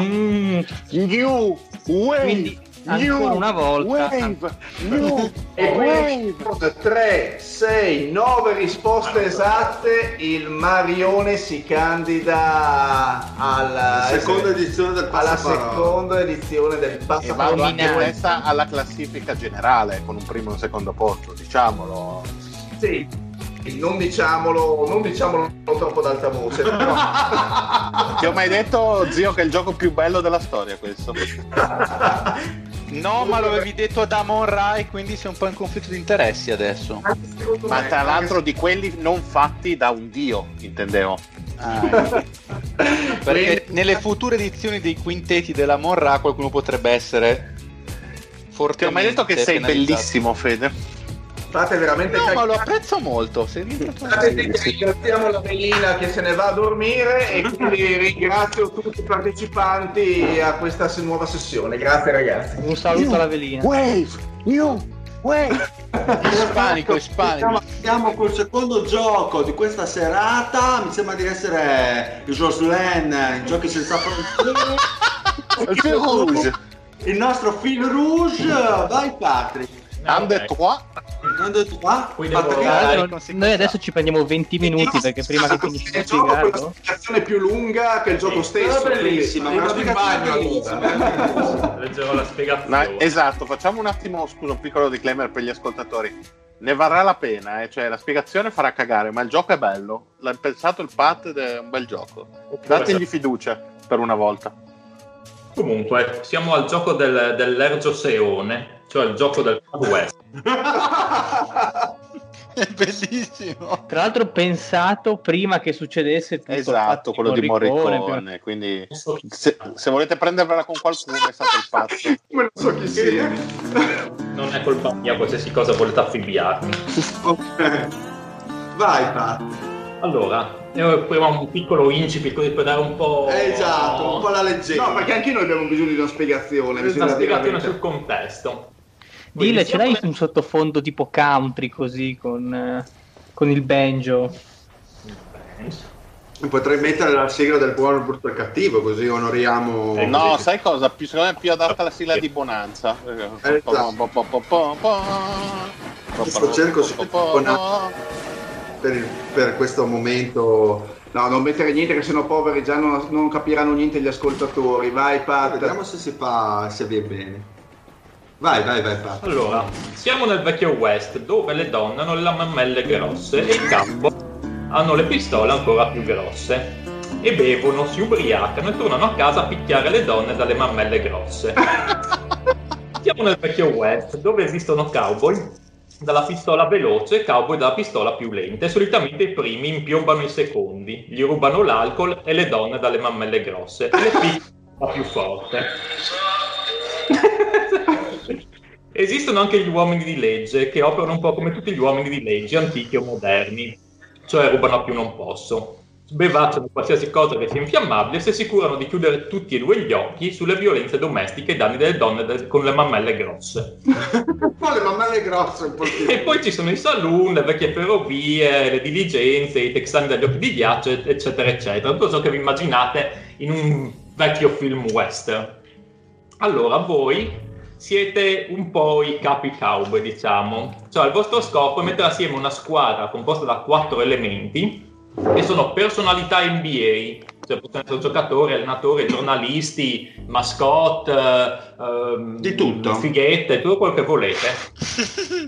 Questi saranno i vostri 4 pistoleri, diciamo, per cui quando immaginate il vostro giocatore dovete immaginarlo nel contesto del West e non semplicemente nel contesto NBA, cioè bisogna pensare a come si traslerebbero gli anelli di Bill Russell, gli 11 anelli di Bill Russell in un contesto del West, nel senso nell'NBA ok ha vinto 11 anelli, ma nel West magari cosa succederà a questi anelli? Mi pare un vago suggerimento sul non scegliere Bill Russell dalle tue parole. Io non dico niente. Nel mettere assieme alla vostra squadra tenete a mente 4 talenti. Il primo è l'amore delle donne con le mammelle grosse, ovviamente, perché ogni cowboy che si rispetta desidera essere amato dalle donne dalle mammelle grosse e bombarle anche. Poi c'è la grana, cioè i soldi, insomma, per fare una vita agiata, il rispetto, cioè la stima dei propri simili, in questo caso i cowboy, non altri simili NBA, cioè i cowboy poveracci lì, e la sopravvivenza, perché insomma, non vogliamo che questi pistoleri NBA vengano sforacchiati. Come funziona? Questi quattro talenti funzionano più o meno come le abilità in un RPG classico, cioè si assegnano punti furtività a un ladro, punti forza a un guerriero per avanzare nel gioco solitamente. In questo caso, una volta composta la squadra, dovrete assegnare a ciascun talento, quindi amore, grana, rispetto, sopravvivenza, uno dei vostri personaggi, uno dei vostri pistoleri. Ciascuna di queste accoppiate fra talento e personaggio va giustificata, cioè dovete darmi un motivo che può incidere ovviamente sul mio giudizio finale, sul perché appunto farebbero bene, avrebbero rispetto degli altri, sopravviverebbero, eccetera, eccetera. E dovete cercare di ottenere più punti possibili. I punti vanno da 0 se proprio non la beccate, a 5 se ci sta tantissimo. Allo stesso modo, se volete, chi vuole, gli avversari possono portare delle ragioni per cui la scelta di quel capo cowboy, diciamo, non è giustificata per quel pistolero legata a quel talento. Alla fine è fatta il draft, si inizia il draft, non si può scegliere personalità NBA già draftate da qualcun altro. Alla fine di tutto, quando faremo i conti dei quattro talenti, si avrà il vincitore sul totale. Ok, perfetto. Penso che sia piuttosto chiaro come discorso. No, l'unica domanda che ho, Pat, quindi una cosa che non avevo capito all'inizio, noi le accoppiate te le diciamo solo a draft finito, non per esempio io scelgo un giocatore e ti dico subito per cosa l'ho preso? Sì, puoi anche far così, nel senso, siccome diversi un giocatore può avere anche 5 in tutto o 0 in tutto, quindi a seconda di chi prendi può cambiarti ovviamente la disposizione. Puoi dirmi o subito dirmi, non so, io prendo Tim Duncan e lo metto in sopravvivenza, va bene. Se vuoi invece tenere tutto alla fine e fare alla fine la squadra, è lo stesso, come preferite. Se siete già sicuri di dove piazzare il vostro giocatore, potete anche già dirmelo. Ok. Secondo me andiamo per tema e scelta, cioè sì. Rispetto... No, ma le scelte le fate come volete, nel senso puoi draftare uno per sopravvivenza, tipo... Sì, ci sta, mi piace, è come il ruolo nei quintetti alla fine. Sì. Ok, perfetto. E per iniziare facciamo una... Hai l'elaboratore, quello dei numeri, sì, con fino al 6. Ma devi dare a ognuno un numero. Il Dile 1, Edi 2, Fede 3, Lorenzo 4, Mario 5, Zio 6. Ma hai dato il mio numero. Da 1 a 6, tac, genera. Scusa, perché non genera? Oh, mi aspettavo qualcosa, però. 5, quindi il Mario parte. E poi a seguire, quindi... Lo zio. Sì? Io ho draftato tutti i numeri così. Ah, ok. Ci diamo Mario. Poi c'è il 4. Il 4 è Lorenzo. Poi c'è il 6. Quindi lo zio. Poi c'è il 3. Fede. Poi il 2. Edi e ultimo il Dile. E facciamo a serpente il draft. A serpente. Okay. Quindi può partire il Mario. Allora, io avevo già deciso di prendere questa strada. E siccome penso che su altre diciamo così categorie ci saranno ovviamente la scelta me la giustificate dopo, quando facciamo il ero già partito col piccolo veloce. Sì, mi dico solo il nome e basta. Sì, o dove vuoi piazzarlo, anche in quale talento. Allora, ok, io con la mia prima chiamata assoluta per rispetto scelgo David Stern. Interessante. La scelta ebrea subito. Quindi c'è te li segno io, Pat? No, sono abbastanza.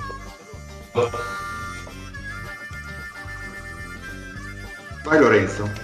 Io vado con una scelta che mi può tornare buona per due aspetti. Poi devo decidere dove piazzarlo e dico Chandler Parsons. Questa apprezzo, questa scelta coraggiosa. Perfetto, quindi c'è lo zio. Allora, per la categoria grana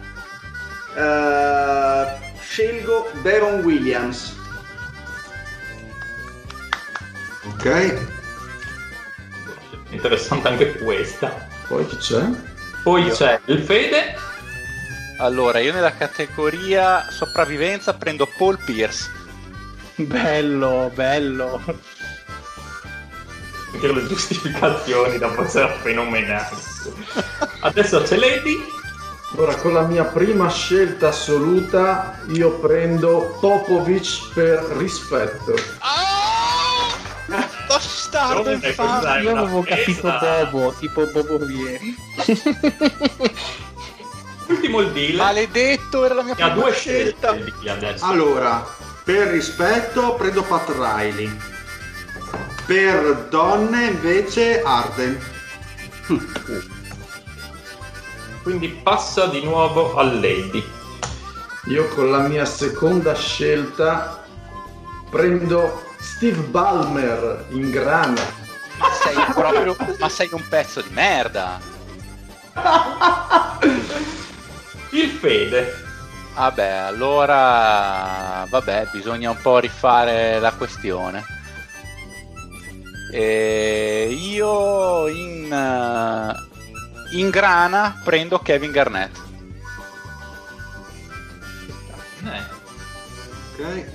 Ok. Quindi il prossimo è lo zio. Categoria sopravvivenza, Scott Pollard. Sai che pensavo che mi rubassi il mio? Lorenzo. Categoria sopravvivenza, Iverson Allen. Attenzione, ha rubato Iverson allo zio. Sì. C'era prima lui, io non ho rubato niente a nessuno. Quindi torniamo al Mario che ha due scelte. Allora, io scelgo per grana Arenas Gilbert. Ce l'avevo anch'io in grana. E per sopravvivenza A.C. Green. Abbiamo già capito che la sopravvivenza sarà quella che darà maggiori soddisfazioni. Il Lorenzo. Io qua potrò fare una scelta che manderà un po', sconvolgerà un po' tutto, ma per amore dico Chloe Kardashian. Grandissimo.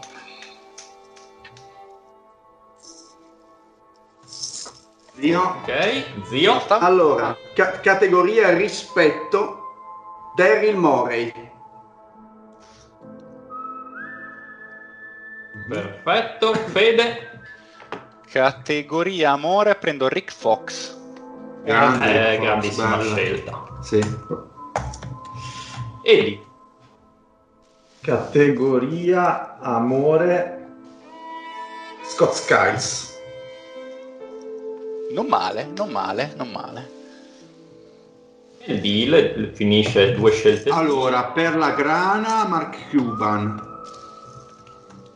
E per la sopravvivenza Vince Carter. Era la mia seconda scelta in sopravvivenza. Io ce l'avevo, mi sembrava un po'. Ok, quindi il deal ha completato. Lady completa adesso con sopravvivenza Mike D'Antoni. Eccolo che è tornato. Ecco perché. 6 stelle. E il Fede ha il rispetto. Gli resta? Io sono in dubbio, ma alla fine penso che prenderò Rick Carlisle. Ok, quindi c'è lo zio con una scelta che farà sicuramente discutere in amore. Jason Williams, che è Jimmer Fredette.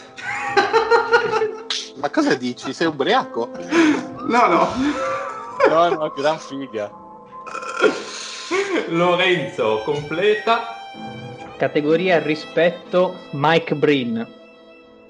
Grandissimo, bello, mi piace. Quindi Chandler Parsons andrà alla grana, immagino. Esattamente, lo segno già alla grana. Quindi finisce il Mario con amore. Adesso però sono in dubbio perché speravo mi toglieste il dubbio prendendomi uno dei due. Dai, tanto sei per ultimo. No, allora sono indeciso tra Tristan Thompson e però sai che mi lascia un po'. Ma nessuno ha scelto Will Chamberlain. Io pensavo andasse giù. Era troppo banale. Mi sembrava così banale. Ma perché l'hai messo come esempio, quindi. Esatto. L'hai messo come esempio. Quindi era già bruciato come nome. Sì, sì, sì. No, siccome no, rispetto all'altro concorrente, Tristan Thompson, secondo me è uno che inizio già un po' a motivare. Lui le donne con le mammelle grosse le picchia, quindi scelgo lui per amore. Sì. Si fa anche leccare il Busignao dalla Chloe, voglio ricordare. L'altro non te lo dico perché non sia mai che si faccia di nuovo. Ah. Anch'io vorrei dirne qualcuno, ma non si sa mai, me li tengo. Allora, riassumiamo un po' le scelte. Il D l'ha scelto Arden Amore, anzi, facciamo per categoria. Amore, il D l'ha preso Arden, Eddie Scott Skiles, Frederick Fox, Khloe Kardashian Lorenzo, Mario Tristan Thompson, zio Jimmer Fredette. Per Grana, Mark Cuban al Deal, Ballmer al Lady, Garnett al Fede, Chandler Parsons Lorenzo, Arenas Mario, Deron Williams zio. Per rispetto abbiamo Pat Riley per il Deal, Popovich per Lady, Carlisle per il Fede, Mike Breen per Lorenzo, Mario David Stern, Daryl Morey per lo zio. E sopravvivenza Vince Carter Deal, Eddie D'Antoni, Fede Paul Pierce, Lorenzo Iverson, Mario A.C. Green e zio Scott Pollard. Quindi iniziamo a valutare amore. Quindi iniziamo dal Mario che ha scelto per primo. Come allora, mai Tristan Thompson? Beh, è molto semplice, perché quando la sua compagna era lì nel fienile intenta a dar luce, a dare vita ai nuovi pargoli. No, perché vabbè, nel fienile perché è il posto più comodo che c'è nel West, so cosa credi? E lui era amabilmente nel saloon con 4 smandrappate e continuava imperterrito a bere e a godersi i seni prosperosi delle suddette smandrappate, e poi tornava a casa e picchiava la moglie, sempre anche lei con le mammelle molto grosse dall'allargamento ed è, mi sembra proprio che sia una storia a lieto fine. È una bella storia. Non so se qualcuno vuole aggiungere altro, se no ti dico cosa ne penso. Io penso che Tristan Thompson avrà un 2 e ti dico perché. Perché è vero che attira le donne, però si parla anche di amore qua. E le donne con le mammelle grosse vengono già picchiate tutta la vita.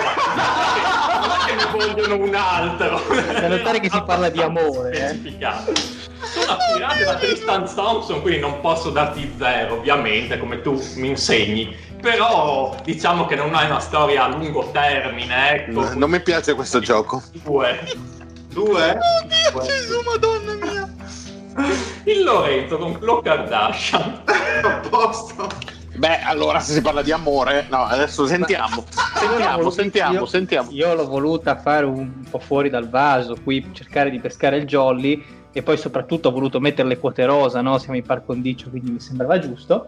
E niente, mi sono malissimo. Io la vedo male, maschilista. Io sono il capopistolero, Versano, la vedo male col Kardashian, perché la vedo molto male, visto che ha rovinato molteplici uomini, non è infatti appunto io volevo la fan fatale, volevo la donna nel gruppo che così, che rovinasse gli uomini, prendesse il loro grano e dovevi mettere le vite agli altri, cioè, l'obiettivo che cos'è? Rovinare la vita alle altre persone di questa tipo Suicide Squad, che cos'è? Beh, l'obiettivo era semplicemente conquistare queste donne per la categoria amore, ma la Khloe Kardashian direi che viene odiata da queste donne, appunto che viene impiccata sulla pubblica piazza. Io ho fatto il contrario, ho preso la donna col mammellone per così ammaliare i cowboy e distruggere quindi i cowboy delle altre squadre. Siamo fuori tema. Piace dirti che Khloe Kardashian è stata impicchiata dallo sceriffo. Oh, è tornato a piacermi questo gioco. No, io chiedo una revisione in appello, chiedo che venga fatto qualcosa, perché non è stata reimpiccata. Si può andare sotto coi voti, può prendere -1. Giusto. Io puntavo tanto su Khloe Kardashian, pensavo fosse il mio cavallo vincente. No, sono gli altri capi. Esatto, gli altri capi, perché quando c'è un duello gli altri capi possono dire la loro. Io sono d'accordo con il sindaco della d'accordissimo, anch'io. Assolutamente, bravo, il miglior sindaco che abbia mai visto dopo quello di Tarvisio. Fede, l'altro capopistolero. Io temo sia un pochino fuori tema da quella che era la traccia iniziale, devo dire la verità. Cioè, a meno che non sia un posto pieno di lesbiche. Usare l'attrazione lesbo, però rovina un po' troppo. Però secondo me le donne del Far West erano parecchio suscettibili alla competizione. Sì. Mi sembra un po', cioè, mi sembrava un gioco giustamente maschilista questo. Attenzione, io credo che verrebbe lapidata per atti osceni, molto probabilmente. L'appello del capipistoleri è fallito così. C'è Jim Fredette dello zio. Allora, vabbè. Partiamo dal presupposto che tra dei quattro personaggi, appunto perché siamo un programma ovviamente sessista e soprattutto perché siamo nel questo lo dici tu, siamo un programma. Io mi dissocio. Ho cercato di scegliere i più chiari possibili di pelle. Mamma mia. Tagliati. Segna il minuto, Lorenzo. 1:36. A parte questo, ho scelto Jim e Fredette perché ho voluto fare l'alternativo e ho interpretato l'amore non come amore fisico, ma amore spirituale. E quindi il Far West era noto per le tonnellate di amore spirituale. La donna angelo di casini di... Ci vuole uno che non lo ficca. Esatto, ci vuole uno che non lo ficca, che stabilisca amore fraterno almeno tra gli anchi del villaggio. Quindi ho scelto lui per questo motivo. Ma io ti dirò, ha una validità la tua teoria, però le donne delle mammelle grosse vogliono ficchiare. Brave le donne dalle mammelle grosse, un applauso. Ti do uno perché capisco il bisogno spirituale, però poi insomma. Scusa, è Khloe Kardashian, però che vabbè, niente. Viene lapidata, ormai è morta, lì è come... Stai peggiorando la situazione, allora, Lorenzo. L'amore fraterno non ti ha convinto? Diciamo che no, magari poteva essere più utile, non so, nella sopravvivenza, uno che non rompe i coglioni. Quanto ha preso Fredette, quindi? Uno. Rick Fox per il Fede.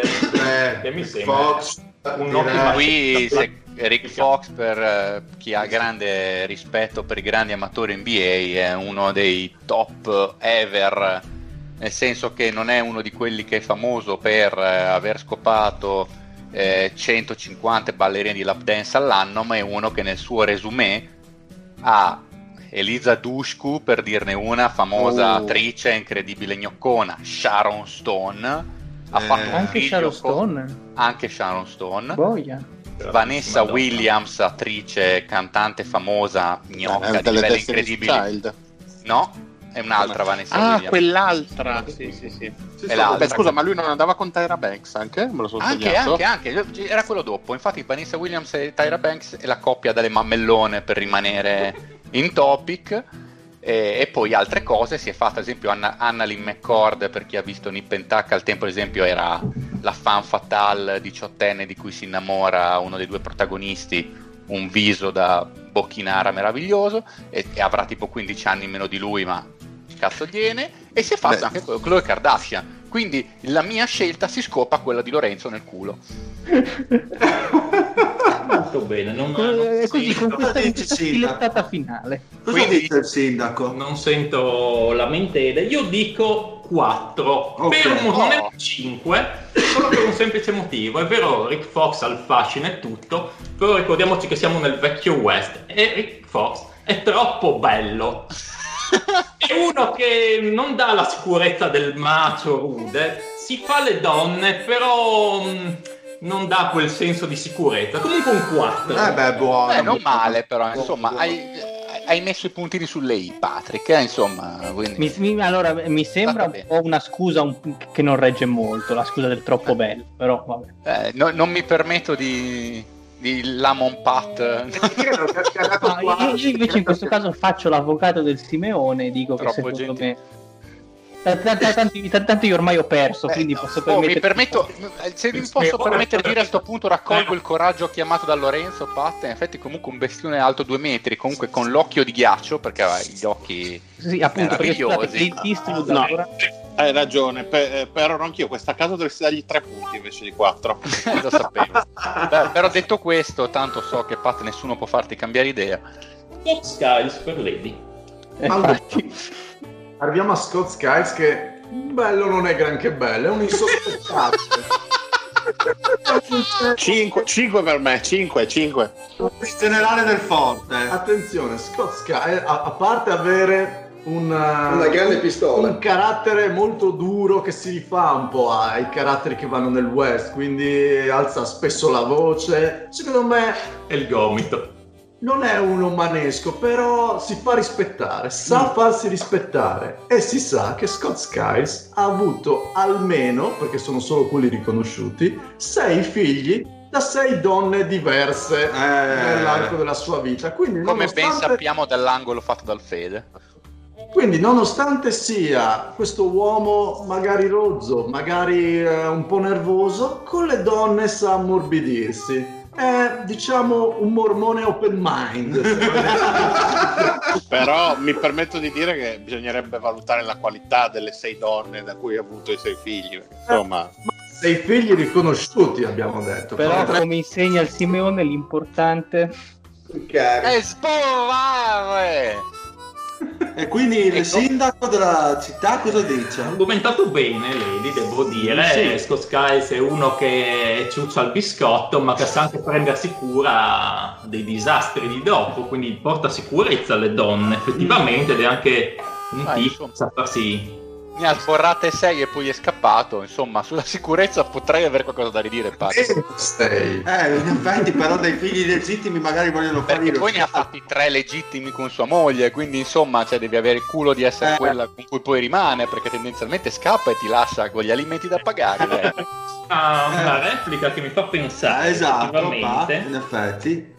E quindi Scott Skiles ha il polso fermo e sa come agire, come mischiarle, a tirarsi le ire delle ex amanti, e per questo non darò 5, darò 4, perché il Fede mi ha fatto pensare che in effetti qualcuna potrebbe pagare un pistolero e farlo fuori, sto Scott Skiles. Ok. E il deal con James Harden. Vabbè, James Harden, ragazzi, il più grande tacconatore folle dell'NBA. Ma quanto? Ma passa la sua vita praticamente dentro i bordelli, i club e tutto, dai. È un donnaiolo riconosciuto da tutti. Sì, ho capito, ma si prende dei fuoribordo, cioè non ha senso del gusto. No, perché se ne frega, lui sta nel saloon, beve i cicchetti, fa il parola del saloon e intanto tocca chiappe a destra a manca. Ma non è che sono le chiappe che toccano lui, perché sono talmente grosse che non possono evitarti. Più quella barba solletica ai clitoridi, perché si sa che sì. Quindi le modalità belva, occhio. Sì, il baffo si impregna, come dice. Esatto, il baffo si impregna, cioè meglio di Harden non c'è chi ci possa essere. E James Skiles farà la fine di Tristan Thompson, un bel 2, perché fa un po' troppa festa e non porta questa sicurezza, nel senso passa da una donna all'altra, anche di dubbio gusto. E insomma, la donna di turno gli dice: ok, ma prima stavi con un bidone, delle scovazze, non mi pare il caso. Ok, vabbè, dai, non mi appello. Con le scopazze, peccato, perché la mia seconda scelta sarebbe stata Ibaka, e a sto punto potevo scegliere Ibaka visto che c'è una nervia. Ibaka la pistola più lunga non ce l'ha il cinturone. Esatto. Quindi torniamo dal deal con Mark Cuban. Si parla di grana adesso. Mark Cuban, insomma, la grana vanno a braccetto, ha sempre all'interno dei Dallas Mavericks, insomma, sempre speso, e quindi spende, ma anche riesce a raccimolare grana, perché è un grandissimo imprenditore sin da giovane. Lo vedo molto bene col cappello, proprietario di Dallas, quindi cowboy nato, proprio lo vedo all'interno della città che dispone, fa proprio il grande imprenditore, l'uomo proprio del rispetto della grana, che vanno a braccetto, e che anche elargisce grana, quindi è amato all'interno del villaggio, proprio il paradigma assoluto del cowboy, ve lo vedo come il petroliere, proprio tenuto, rispettato, amato, perché creano tutti il petroliere. Vabbè, quello del film, perché era un pezzo di merda, era un contadinazzo che ha avuto culo a beccare il petrolio, invece Kuman è una persona istruita, confronto e contadinanza, e riesce anche a, come dire, giocartelo anche con le donne. Esatto, e più anche con le donne, quindi meglio di così non c'è, secondo me. devo dire che mi trovo d'accordo, mi sembra la scelta più azzeccata in grana, essendo un texano, portando il cappello, esatto, sapendo maneggiare soldi. Non vedo la possibilità che venga derubato nel Far West, o almeno è minima rispetto ad altre figure. Gli darei un bel 5. Per dire il primo 5 della serata. Esatto. Poi c'è Steve Ballmer per Lady. Allora, Steve Ballmer non è solo ricco, è il più ricco. È il più ricco. Più ricco di tutti quanti. 54 miliardi. Miliardi di milioni di miliardi. Lui viene dal Michigan, quindi terra di frontiera al nord, ma nonostante questo ha deciso di portarsi alla frontiera a sud, in California, per portare i suoi soldi, comprarsi una contea lì, dal niente tirare su una contea che sta diventando sempre più rigogliosa, quindi ha i soldi, non ha paura di spenderli e sa come usarli, e la gente attorno a sé è contenta che sia venuto lì. Poi è simpatico, è in mezzo alla gente, sì. Sta in mezzo alla gente, no? Costruisce edifici e poi là in mezzo alla gente a divertirsi, a bere con loro, a vedersi le partite. Steve Ballmer fa un po' vedere che ha i soldi, e come succede a tutti quelli che sono i più ricchi, l'altra gente, quella più povera, gli scrive sulla porta: sappiamo che hai i soldi e stiamo venendoti a prendere. Un bello zero, perché i soldi non ci avrei mai creduto. No, io mi rifaccio però alla sentenza delle mie cape cowboy. Mi sembra un po' troppo cattivo, allora, dai. Sì, è un po' troppo cattivo secondo me, perché comunque è riuscito a trasformare le sue fortune, quindi insomma denota anche una certa intelligenza, e da persona intelligente secondo me è difficile che si faccia gabbare da quei cialtroni del Far West, dai contadinati, che i cialtroni hanno molte pistole. Lo so, però lui può pagare tante guardie del corpo. Esatto. Che lo tradiranno e si uniranno ai bifolchi per rubargli i soldi. Zero per una persona così scaltra è troppo poco, io avrei dato almeno un 3 o un 4 per questa scelta. 3 o un 4, attenzione, sentiamo se chi è d'accordo? Ma io sono d'accordo con lo zio, darei un 4. Anche no. Io mi associo allo zio. Io sono d'accordissimo con quello che dice il Patrick. Gli altri cowboy dicono 4, il mio era 0, quindi facciamo una media 2. Ok, dai, ti abbiamo salvato in corner. Ma che ti è successo? Non eri così di buon cuore una volta? Giustificare da una parte e dall'altra. Non è tutto scritto nel... Vabbè, no, ma ci sta, dai. Kevin Garnett, bene. Kevin Garnett... non volevo essere troppo banale con gli owner da stramiliardi, che però, come dice il savio Pat, magari quelli straricchi poi magari si fanno inculare tutto. Il Kevin Garnett è comunque il giocatore che ha guadagnato più soldi nella storia dell'NBA, con circa 330 milioni di stipendi, e col fatto che comunque è un bel bestiale, super cattivo, super carismatico, che come ti avvicini ti sbrana, e col fatto che comunque è cresciuto, insomma i soldi se li ha guadagnati, non è uno dei un cinnazzo rato ricco, si è guadagnato, diciamo, a gomitate la sua strada nel mondo dei ricchi. Penso che non se li farebbe neanche inculare tanto facilmente, uno che comunque ha avuto un passato abbastanza modesto e poi con il suo talento si è guadagnato i soldazzi. E io un 2-11 con quella faccia lì incazzato come una bestia, io i soldi non glieli vado a rubare, e c'ha il carisma per tenerseli. E secondo me hai ragione, perché Kevin Garnett è uno che quando è in Texas il suo cazzo è già in California, e certamente è un po' difficile vedere qualcuno che si prende la briga di rubare i soldi a Garnett. Io gli darei un bel 5.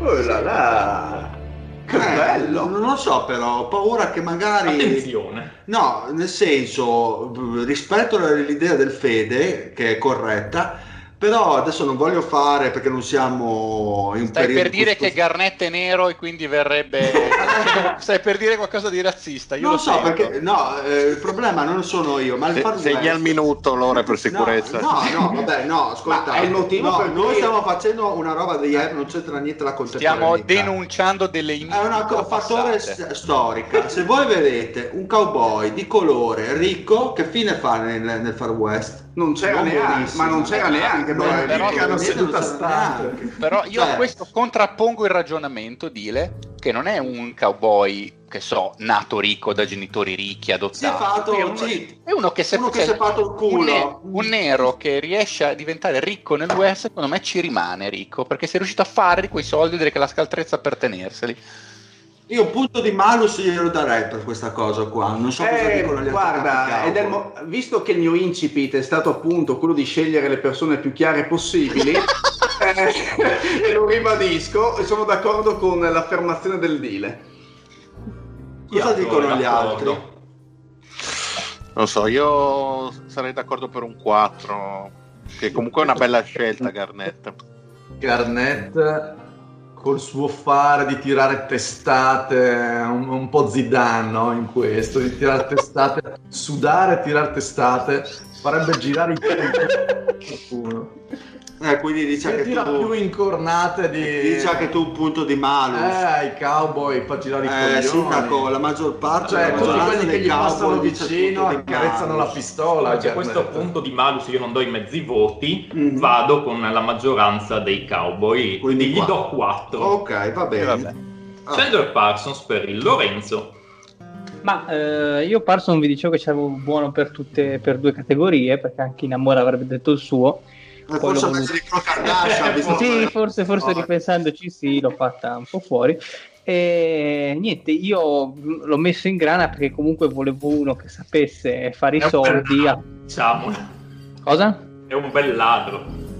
Esatto, appunto, serve il ladro come categoria nei giochi di ruolo, c'è anche il ladro, comunque sa fare i soldi senza dover muovere un dito e così può prendersi tutto il tempo per fare altro, per dedicarsi a menare o a farsi le donne con le mammellone, quindi diciamo che uno che se la sa cavare in questo ambiente, sa ricavare soldi apparentemente senza muovere un dito, direi che è una qualità di un certo livello del vecchio West, secondo me. Ma secondo me Parsons è uno che ha guadagnato un sacco di soldi facendo niente e nessuno se ne è ancora accorto in NBA.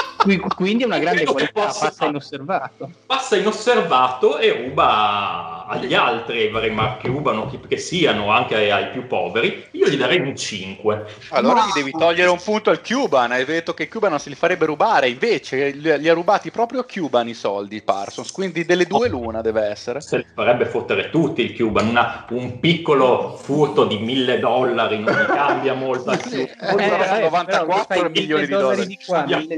Cuban? Io? No, quanti punti? 5. Beh, una cosa che però faccio notare è che essendo una persona con pochi punti sopravvivenza, visto che non ha più le ginocchia, se qualcuno ruba i soldi a Chandler Parsons non riesce a riprenderseli perché è sedia a rotelle praticamente. Che non esistevano nel Far West, quindi è morto praticamente. Quindi gira con Eddie Murphy all'inizio di Una poltrona per due nel carretto. Però questa non posso accettarlo perché finora nessuno l'ha scoperta, questa è verità, quindi... Non so, quindi i capi cowboy si ribellano o tengono è un buon voto comunque, cioè si merita un buon voto. Avrei detto 4, non 5, ma avrei detto un 4 forse perché il 5 dopo lo 0 quello che lascia io lo sparerei sulla Croce Rossa, È vero anche quello.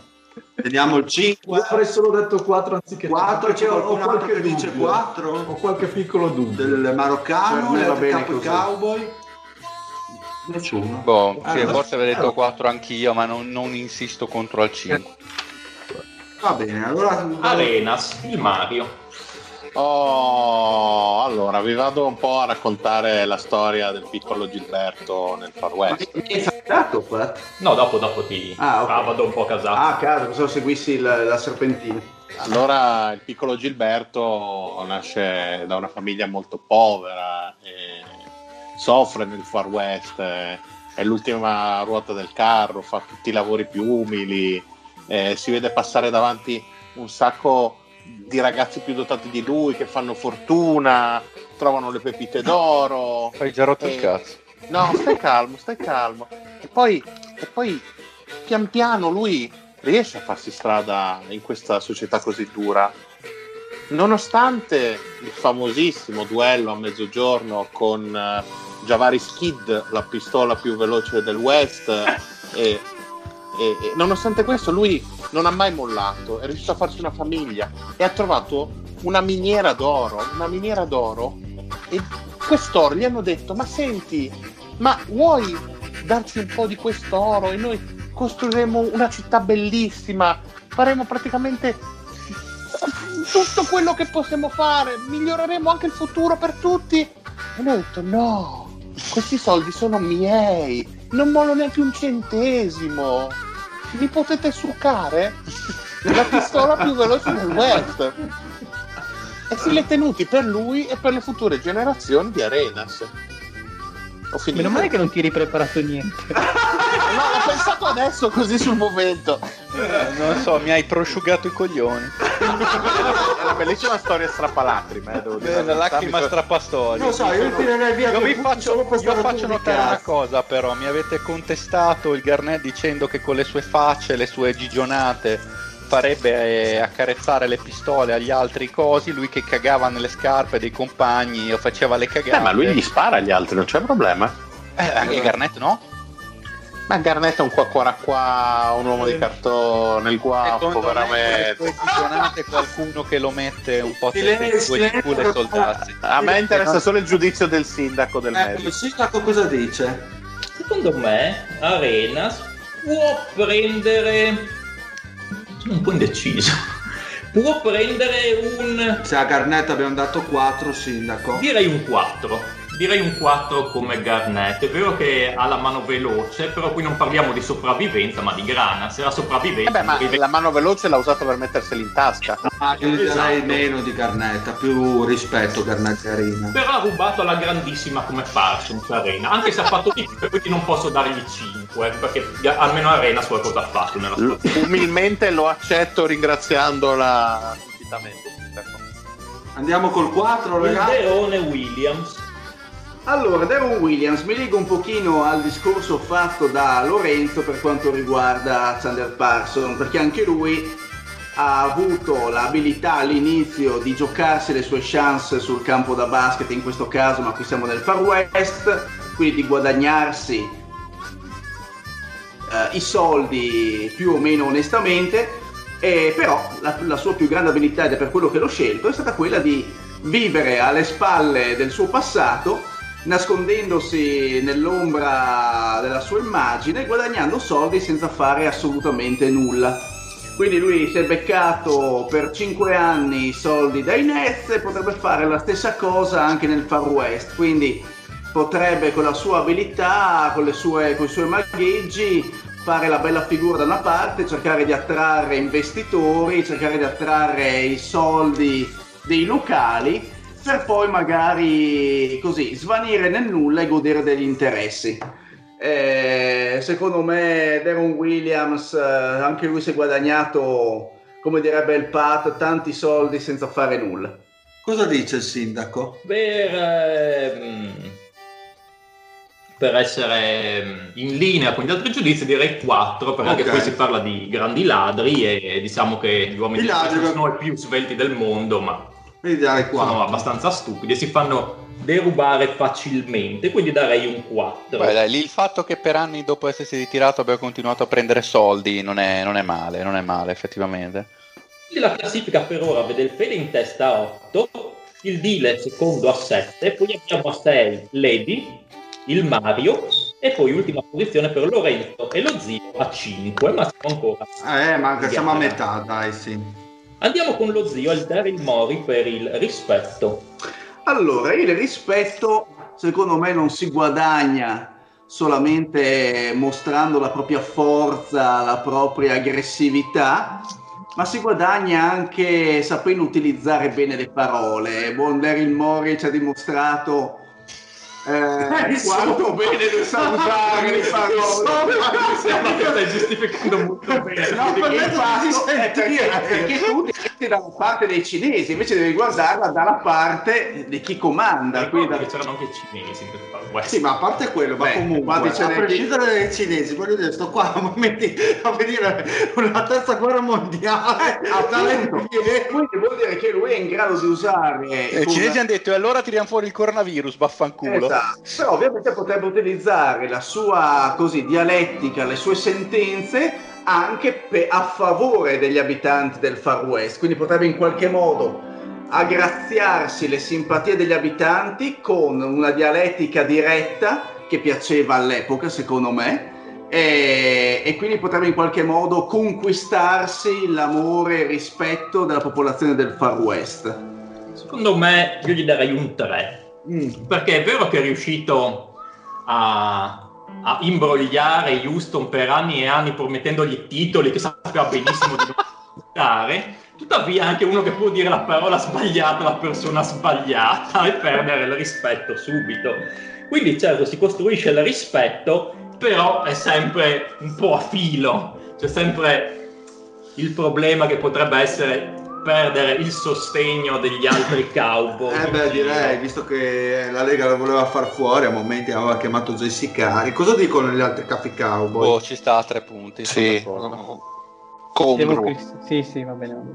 Ok, 3 punti. David Stern, il Mario. Beh, qui stiamo sostanzialmente parlando del governatore della contea, cioè tanto non l'hai preso in sopravvivenza, l'importante è quello. No. No, allora, qua stiamo parlando dell'unico che può sedersi allo stesso tavolo del sindaco, l'unico a cui il sindaco concede veramente udienza. Affermazioni forti, Mario? Ed è sostanzialmente l'intoccabile, l'uomo più potente di tutto il Texas. A lui nessuno può torcere un capello e quello che lui dice avviene. Cioè, è un uomo che per decenni e decenni ha avuto in pugno tutto il Far West. Così, con uno schiocco di dita. Io mi trovo d'accordo col Mario, darei un 5 perché non mi vedo nessuno nel Far West riuscire a evitare i magheggi di David Stern dietro le quinte e anche davanti. E quindi direi un 5, vedo soffrire assolutamente nessun tipo di rivalità. Anch'io la vedo bene questa. Poi c'è Mike Breen per Lorenzo. Allora, io in quanto al rispetto, riprendendo un po' il discorso dello zio, ho preso una figura che non è tanto così, non risalta tanto agli occhi dei più, però secondo me all'interno del villaggio, all'interno della contea ha grande peso, perché comunque oltre a essere uno dei giornalisti più stimati, uno dei giornalisti più conosciuti proprio come modo di porsi, è sempre molto sobrio, molto tranquillo nelle dichiarazioni, molto svizzero, quasi nelle dichiarazioni non si espone mai, e in più in quanto giornalista secondo me sa come muoversi, sa come parlare sia ai buoni, ai brutti, ai cattivi, e tra l'altro uno di quelli con più stile, ecco, se vogliamo dire così, parlando di stile con gli americani lasciamo perdere, però comunque uno dei più eleganti anche come portamento, lo vedo molto, molto calato, e in mezzo a tutti questi cialtroni uno che mi dà l'idea di uno che quando cammina per la via lo vedi bello. Io ho una rimostranza. Secondo me il Mike Breen viene preso per Fenocchi e trascinato dai cavalli per miglia e miglia prima di slegare la sua carcassa dal cavallo. Anche questo è anche un po' il mio dubbio, nel senso, questa sua eleganza gli si potrebbe ritorcere contro con il cowboy che lo chiamano Abel Fichetta, vieni qua a farmi la fava. Lo vedo molto rispettato col suo gergo, i suoi modi tutti affettati, e il cavallo può essere la sua fine effettivamente. E poi comunque lui ha questa cosa qua che a me ha colpito molto, che ho detto molto vecchio West, perché sui tiri da tre, non so se lo sentite mai, dice sempre bang, e imita il suono della pistola. Ne si tira tanti di bang nel Far West, non sono le sue pistole. Quindi io do 0, a meno che... Ma qua pensavo di aver pescato il jolly. Ti messo il tipo che fa incravattato alle riunioni con le pistole Anche qua niente da dire sul giudizio del Pat. Non capite. Non... veramente di parte. Quindi capi cowboy non salvano Lorenzo. Ma qua stiamo parlando di. Oh, siamo delle bestie. Passare per Fenoschi è un attimo. Quindi passiamo oltre a questo punto. C'è la Rick Carlisle per il Fede. Rick Carlisle sinceramente penso non abbia più di presentazioni, credo sia uno dei personaggi in assoluto più rispettati in tutta la Lega. Penso che questo stesso rispetto assolutamente se lo guadagnerebbe nello stesso modo nel selvaggio West, come ricorda lo zio, comunque essendo abbastanza chiaro di carnagione, questo comunque nel rispetto aiuterebbe, visto che parliamo di 120-150 anni fa. Queste cose, brutto da dire, ma aiutavano. Tra l'altro un personaggio di rinomata intelligenza, quindi si guadagna il rispetto e c'è del costrutto dietro questo rispetto, a mio avviso. D'altronde ha il rispetto della gente che ha la grana, tipo il Mark Cuban, ha il rispetto dei pistoleri con le pistole, che sono quelli che hanno sotto di lui i giocatori, ha il rispetto veramente di tutti. E quindi secondo me sarebbe rispettatissimo in ogni modo possibile nel West. Hai detto una cosa che mi ha fatto pensare, che l'intelligenza, qui tu ti trovi in un panorama in cui la gente non è propriamente la più adatta. Prima agisce poi pensa. Parlare. Esatto. È una persona sicuramente rispettata, però poi ha questa faccia un po' da vecchio bulldog che insomma... Ma allora, a tal proposito, posso spezzare una lancia a favore del Fede? Sì, secondo me, se Carlisle facesse crescere i capelli, sembrerebbe tantissimo Emmett Brown in Ritorno al Futuro parte terza.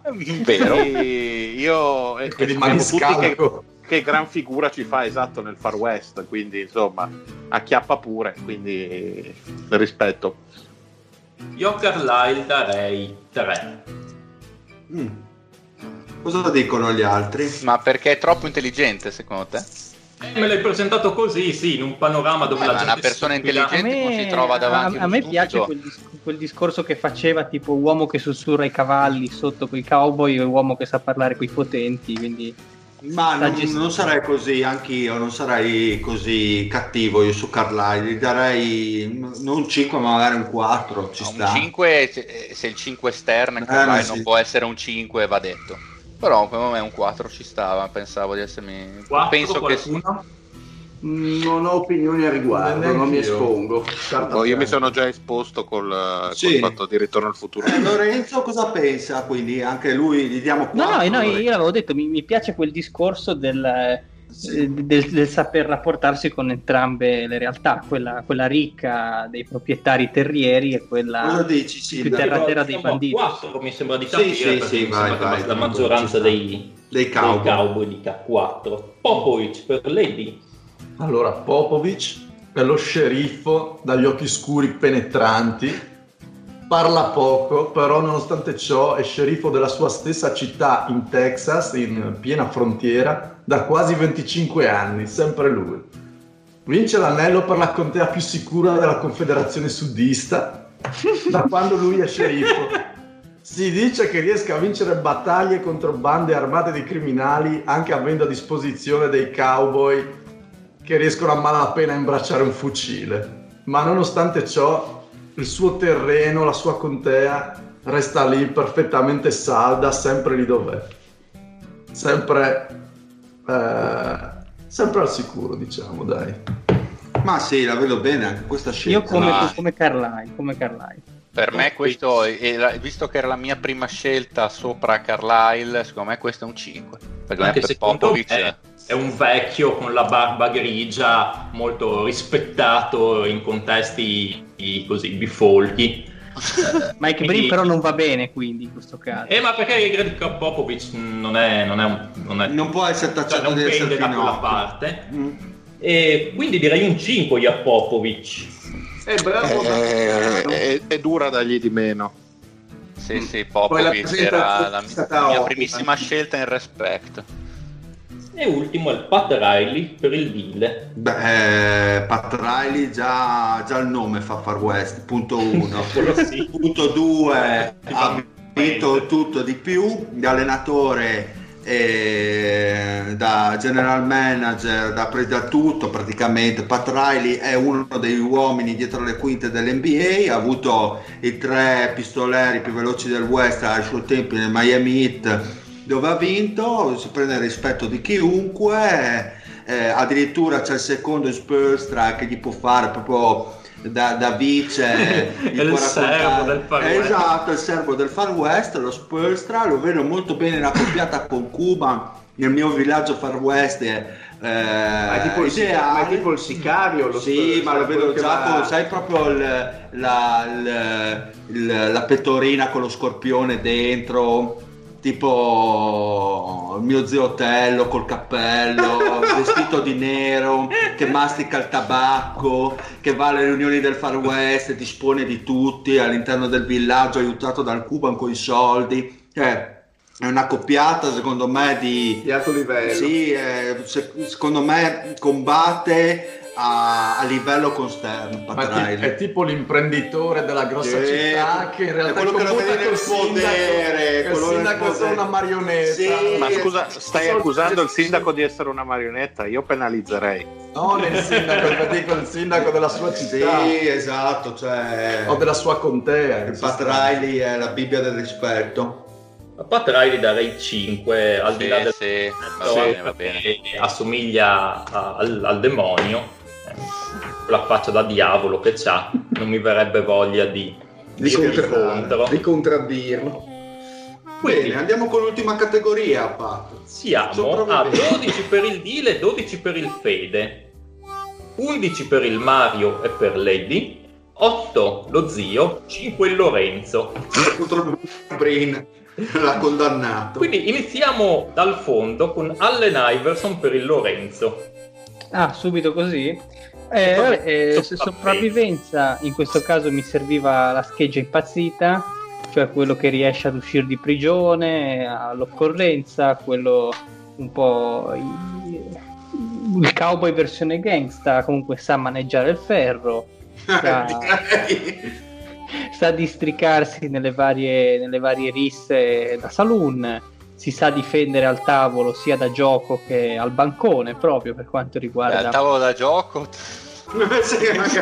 Sì, vabbè, ma intende quando al tavolo da gioco Iverson tira fuori il ferro e zittisce. Ma al tavolo da gioco, quando giocano a Ticket to Ride sulle ferrovie nuove che stanno costruendo lì a ovest.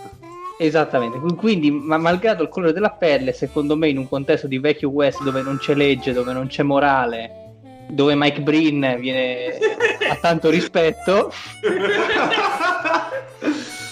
secondo me il buon Iverson è una scelta che ci può stare, anche perché è ancora vivo, non l'hanno ancora seccato, un motivo ci sarà. Ad Iverson darei 4 perché diciamo che non se la passa benissimo negli ultimi tempi, almeno quando l'ho visto non mi sembrava proprio in gamba, però comunque in qualche modo se la barca mena. Mi sembra uno che possa sopravvivere nel West, se non si fa le treccine. Sì, potrebbe avere qualche problema qua e là, ma vabbè, però ha il cappello sopra le treccine, non lo vede nessuno. Diciamo che sopravvive, ogni tanto tira a campare, quindi non può arrivare al 5, ma un tira a campari. anche a campari, anche. Vabbè, siamo d'accordo, dai. 4 ci sta. Scott Pollard per lo zio.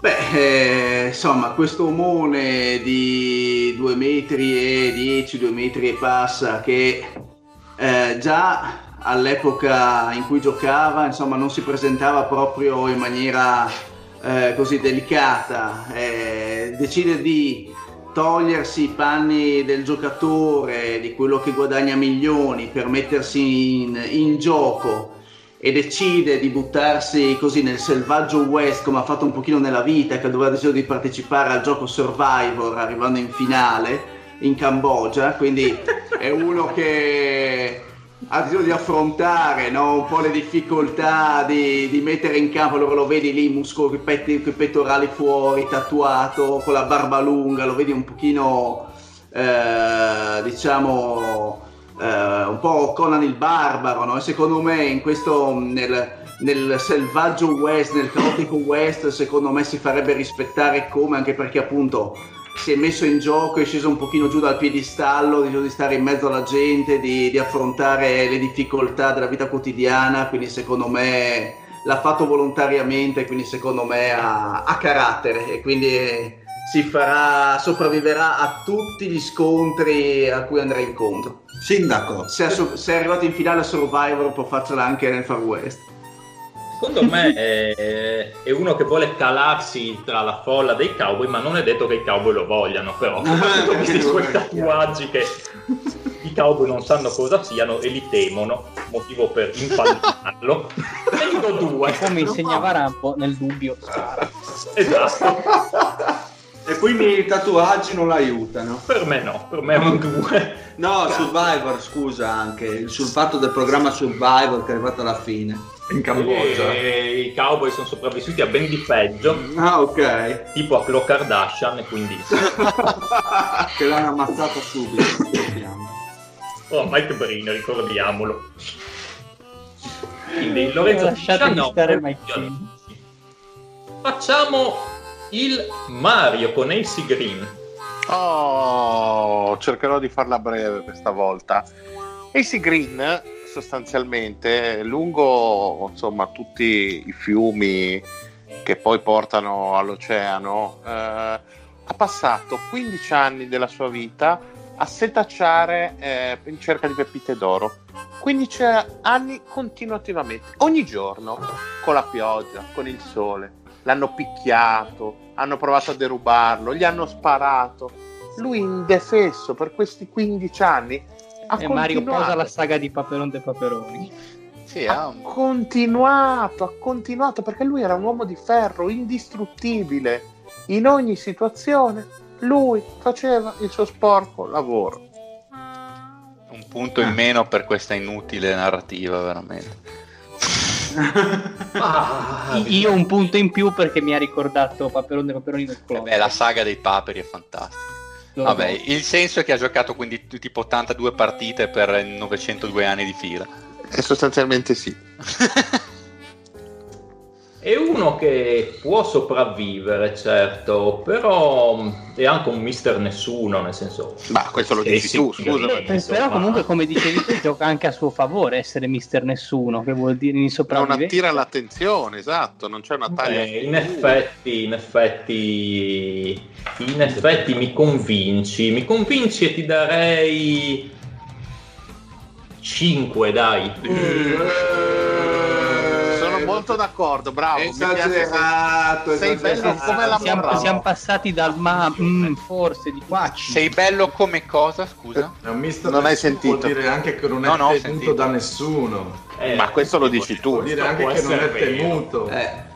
Capo cowboy, qua si stanno ribellando. Allora sentiamo cosa dicono. Ecco, vai, quindi. No, in lato sopravvivenza, cioè se pesti i piedi a qualcuno non si fa problemi a ribaltare il tavolo con tutte le carte. Lui si sì, ma se lui è sopravvissuto così tanto è perché i piedi non li pesta. Uomo che non è nessuno, non ha. Cioè, fai conto che apre la porta del saloon e nessuno si gira. Quando... Ma io vi ricordo che quando ci sarà il disastro nucleare sopravviveranno solo gli scarafaggi. L'A.C. Green, secondo me, è quello che gli pisciavano anche dentro la vita. No, l'A.C. Green è quello che andrà a pisciare sulle tombe di tutti quelli che gli hanno pisciato addosso. Sopravviverà tutti. Sì, ma come l'ultimo degli infami, però una vita di nulla. Che vedono nel mezzo dei duelli. È il grima vermilingo del Far West. No, che voto gli diamo? 2-1-2. Ma cosa state dicendo? È un viscido marocano. Ma appena ordina piscio da bere, il saloon si gira, lo guarda. Senta lei, ma da dove verrebbe? Chi sarebbe? Io sono A.C. Green. Che cazzo è A.C. Green?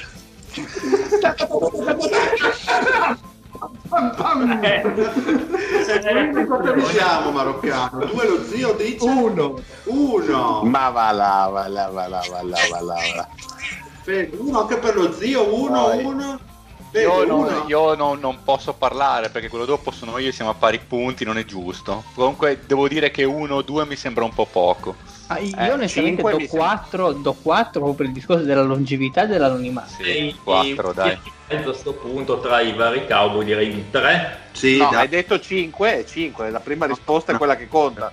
3. Ma purtroppo la legge del Far West. Esatto, ti sei dimostrato debole perché ti sei fatto mettere i piedi in testa. Oh, devi imparare a tagliare. Di Mike D'Antoni. Oh, qua sono curioso. Signor nessuno.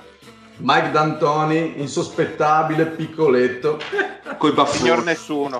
È divertente italo-americano perché nasce sì in West Virginia, ma poi passa tutta la gioventù in Italia in epoca risorgimento, dove si fa i coglioni così.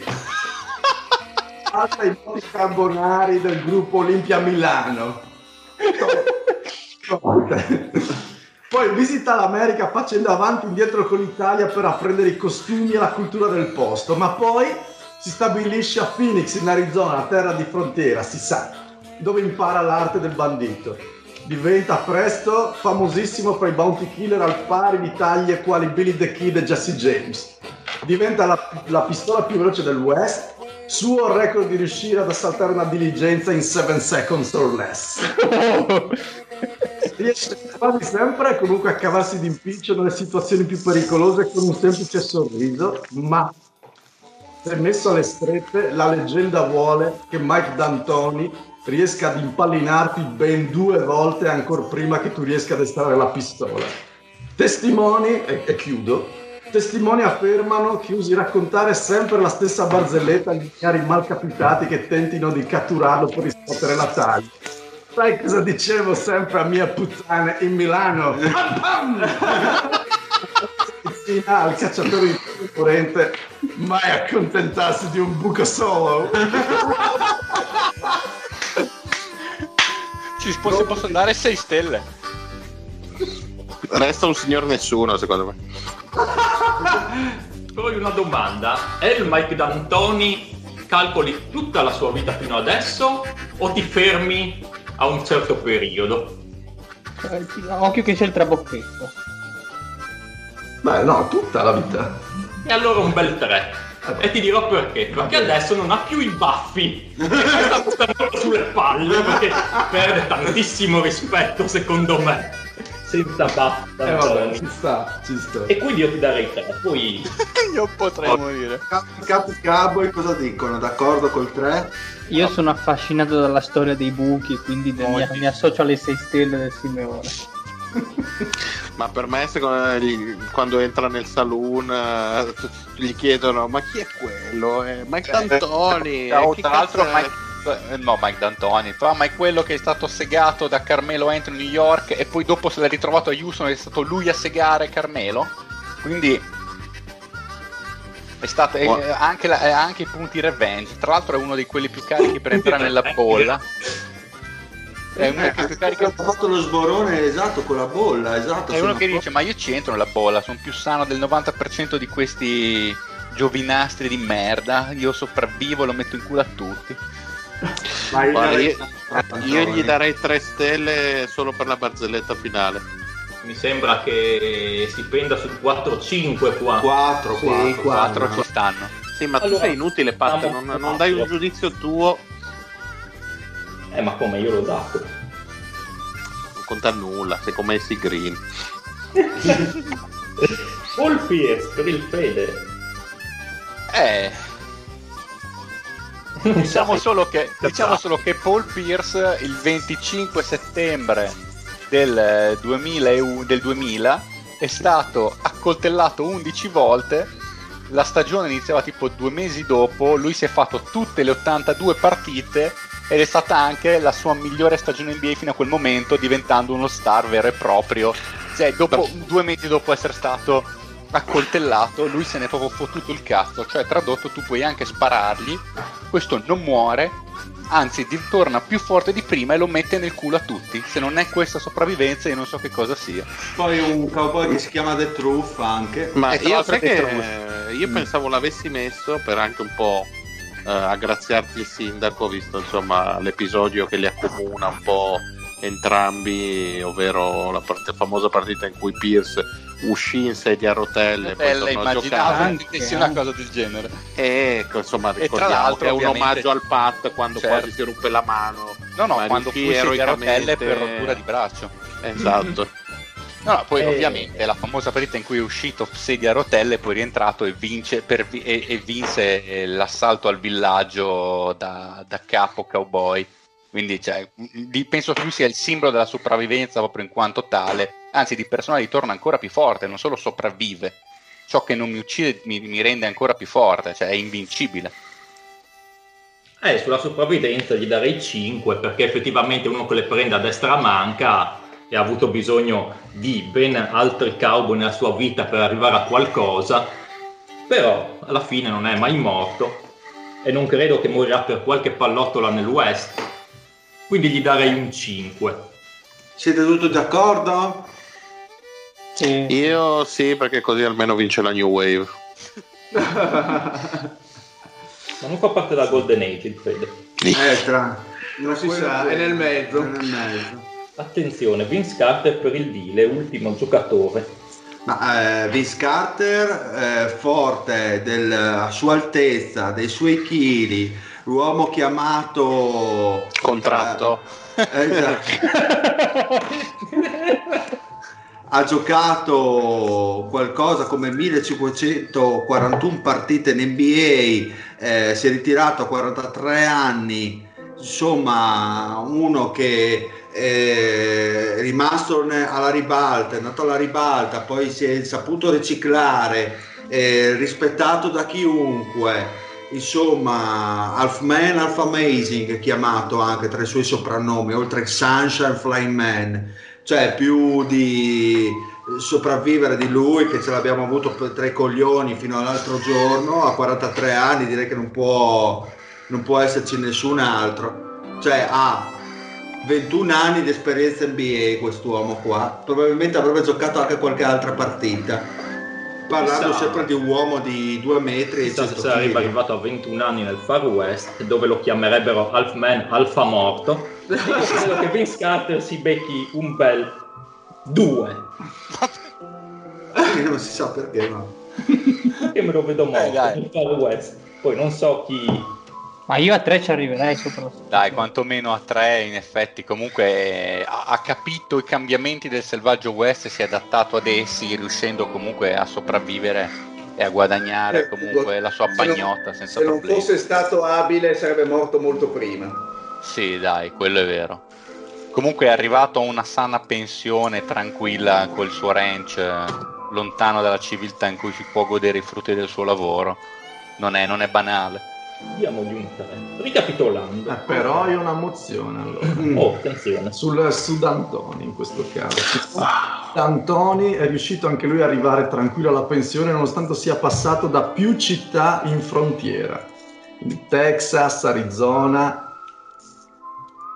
Basta. E nonostante ciò vi volete dare... No, cos'è che mi hai dato? 3? 4. Ah, 4. Boh, allora niente, dai. Allora la fortuna. Quindi ricapitolando, abbiamo ultimo Lorenzo a 9 punti perché si è beccato 2-0 con Chloe Kardashian e Mike Breen. 9 punti, però vanto un 5 e un 4, roba che se facevo bene le altre due vi davo merda. Diciamo che 2 li è proprio cannati. 10 per lo zio che non vanta neanche un 5. Grazie ragazzi. Poi c'è il Mario con 14. Purtroppo l'ha fregato la scelta di Tristan Thompson. 15 a pari merito Lady e il Dile e 17 per il Fede che cos'è? Il plauso, si fa l'autoplauso. E quindi lui, il Fede, dice il nostro Lercio Seone della serata. Lercio Seone. Ma non è che era una cagata che era venuta in mente a me, quella a casa tua, la cagata dell'Ergio Seone, forse era l'essere Mettina. Belli, è vero, hai ragione. Spettacolo. Perfetto, perfetto ragazzi, dopo questo giocone incredibile che vi ha tenuto compagnia fino ad ora, fino ad adesso, una puntata di quelle toste da Dio, come direbbero gli 883, io andrei a salutare il Fede. Bella ragazzi, saluto da vincitore nonché capo cowboy di tutto. Perfetto. Il Maroccano. Ciao a tutti. Lo Zion. Notte. Il Fat. Alla prossima. Il Lorenzo. Un saluto a tutti, soprattutto a Mike Breen, a cui voglio dire: non ti preoccupare, lotterò per farti ottenere il rispetto che meriti. Ad oggi è ancora trascinato dai cavalli. E ultimo, perché ha fatto troppe rimostranze, perché è troppo competitivo, il Mario, che deve imparare a perdere, però. Esatto. Beh, io stasera ho vinto, comunque a parte quello. Buonanotte a tutti, soprattutto a quelli che si fanno i selfie con le galline nei locali di dubbia moralità e pulizia in Austria. Perfetto, un saluto anche dal Dile e alla prossima. E chi vuole al gruppo mandare la sua lista dei pistoleri, compagno. Basta zitto, bella! E basta. Oh yeah. Tra l'altro quello della gallina sarebbe bene come il primo. Ich banke herum. Auf der Suche nach dir, deine Kurven, sie fehlen mir. Quattro Formaggi und quattro Stationen, oh, oh, bei Don Giovanni gibt's die beste Calzone.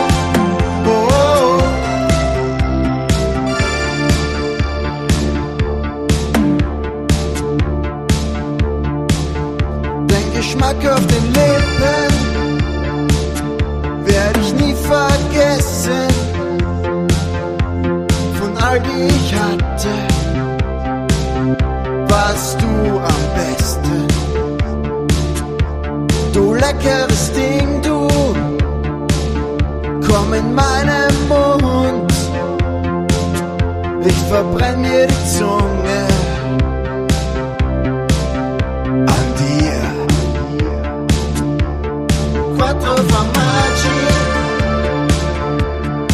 Quattro stazioni, oh, oh, bei Don Giovanni gibt's die beste Calzone, oh, oh, quattro Formaggi und quattro Stazioni, oh, oh, bei Don Giovanni gibt's die beste Calzone, oh, oh, quattro Formaggi. Stazione, oh, oh, bei Don Giovanni gibt's die beste Calzone, oh, oh, quattro Formaggi und quattro Stazione, oh, oh, bei Don Giovanni gibt's die beste Calzone, oh, oh, quattro Formaggi und quattro Stazione, oh, oh, bei Don Giovanni gibt's die beste Calzone, oh, oh, quattro Formaggi und quattro Stazione, oh, oh, bei Don Giovanni gibt's die beste Calzone, oh, oh.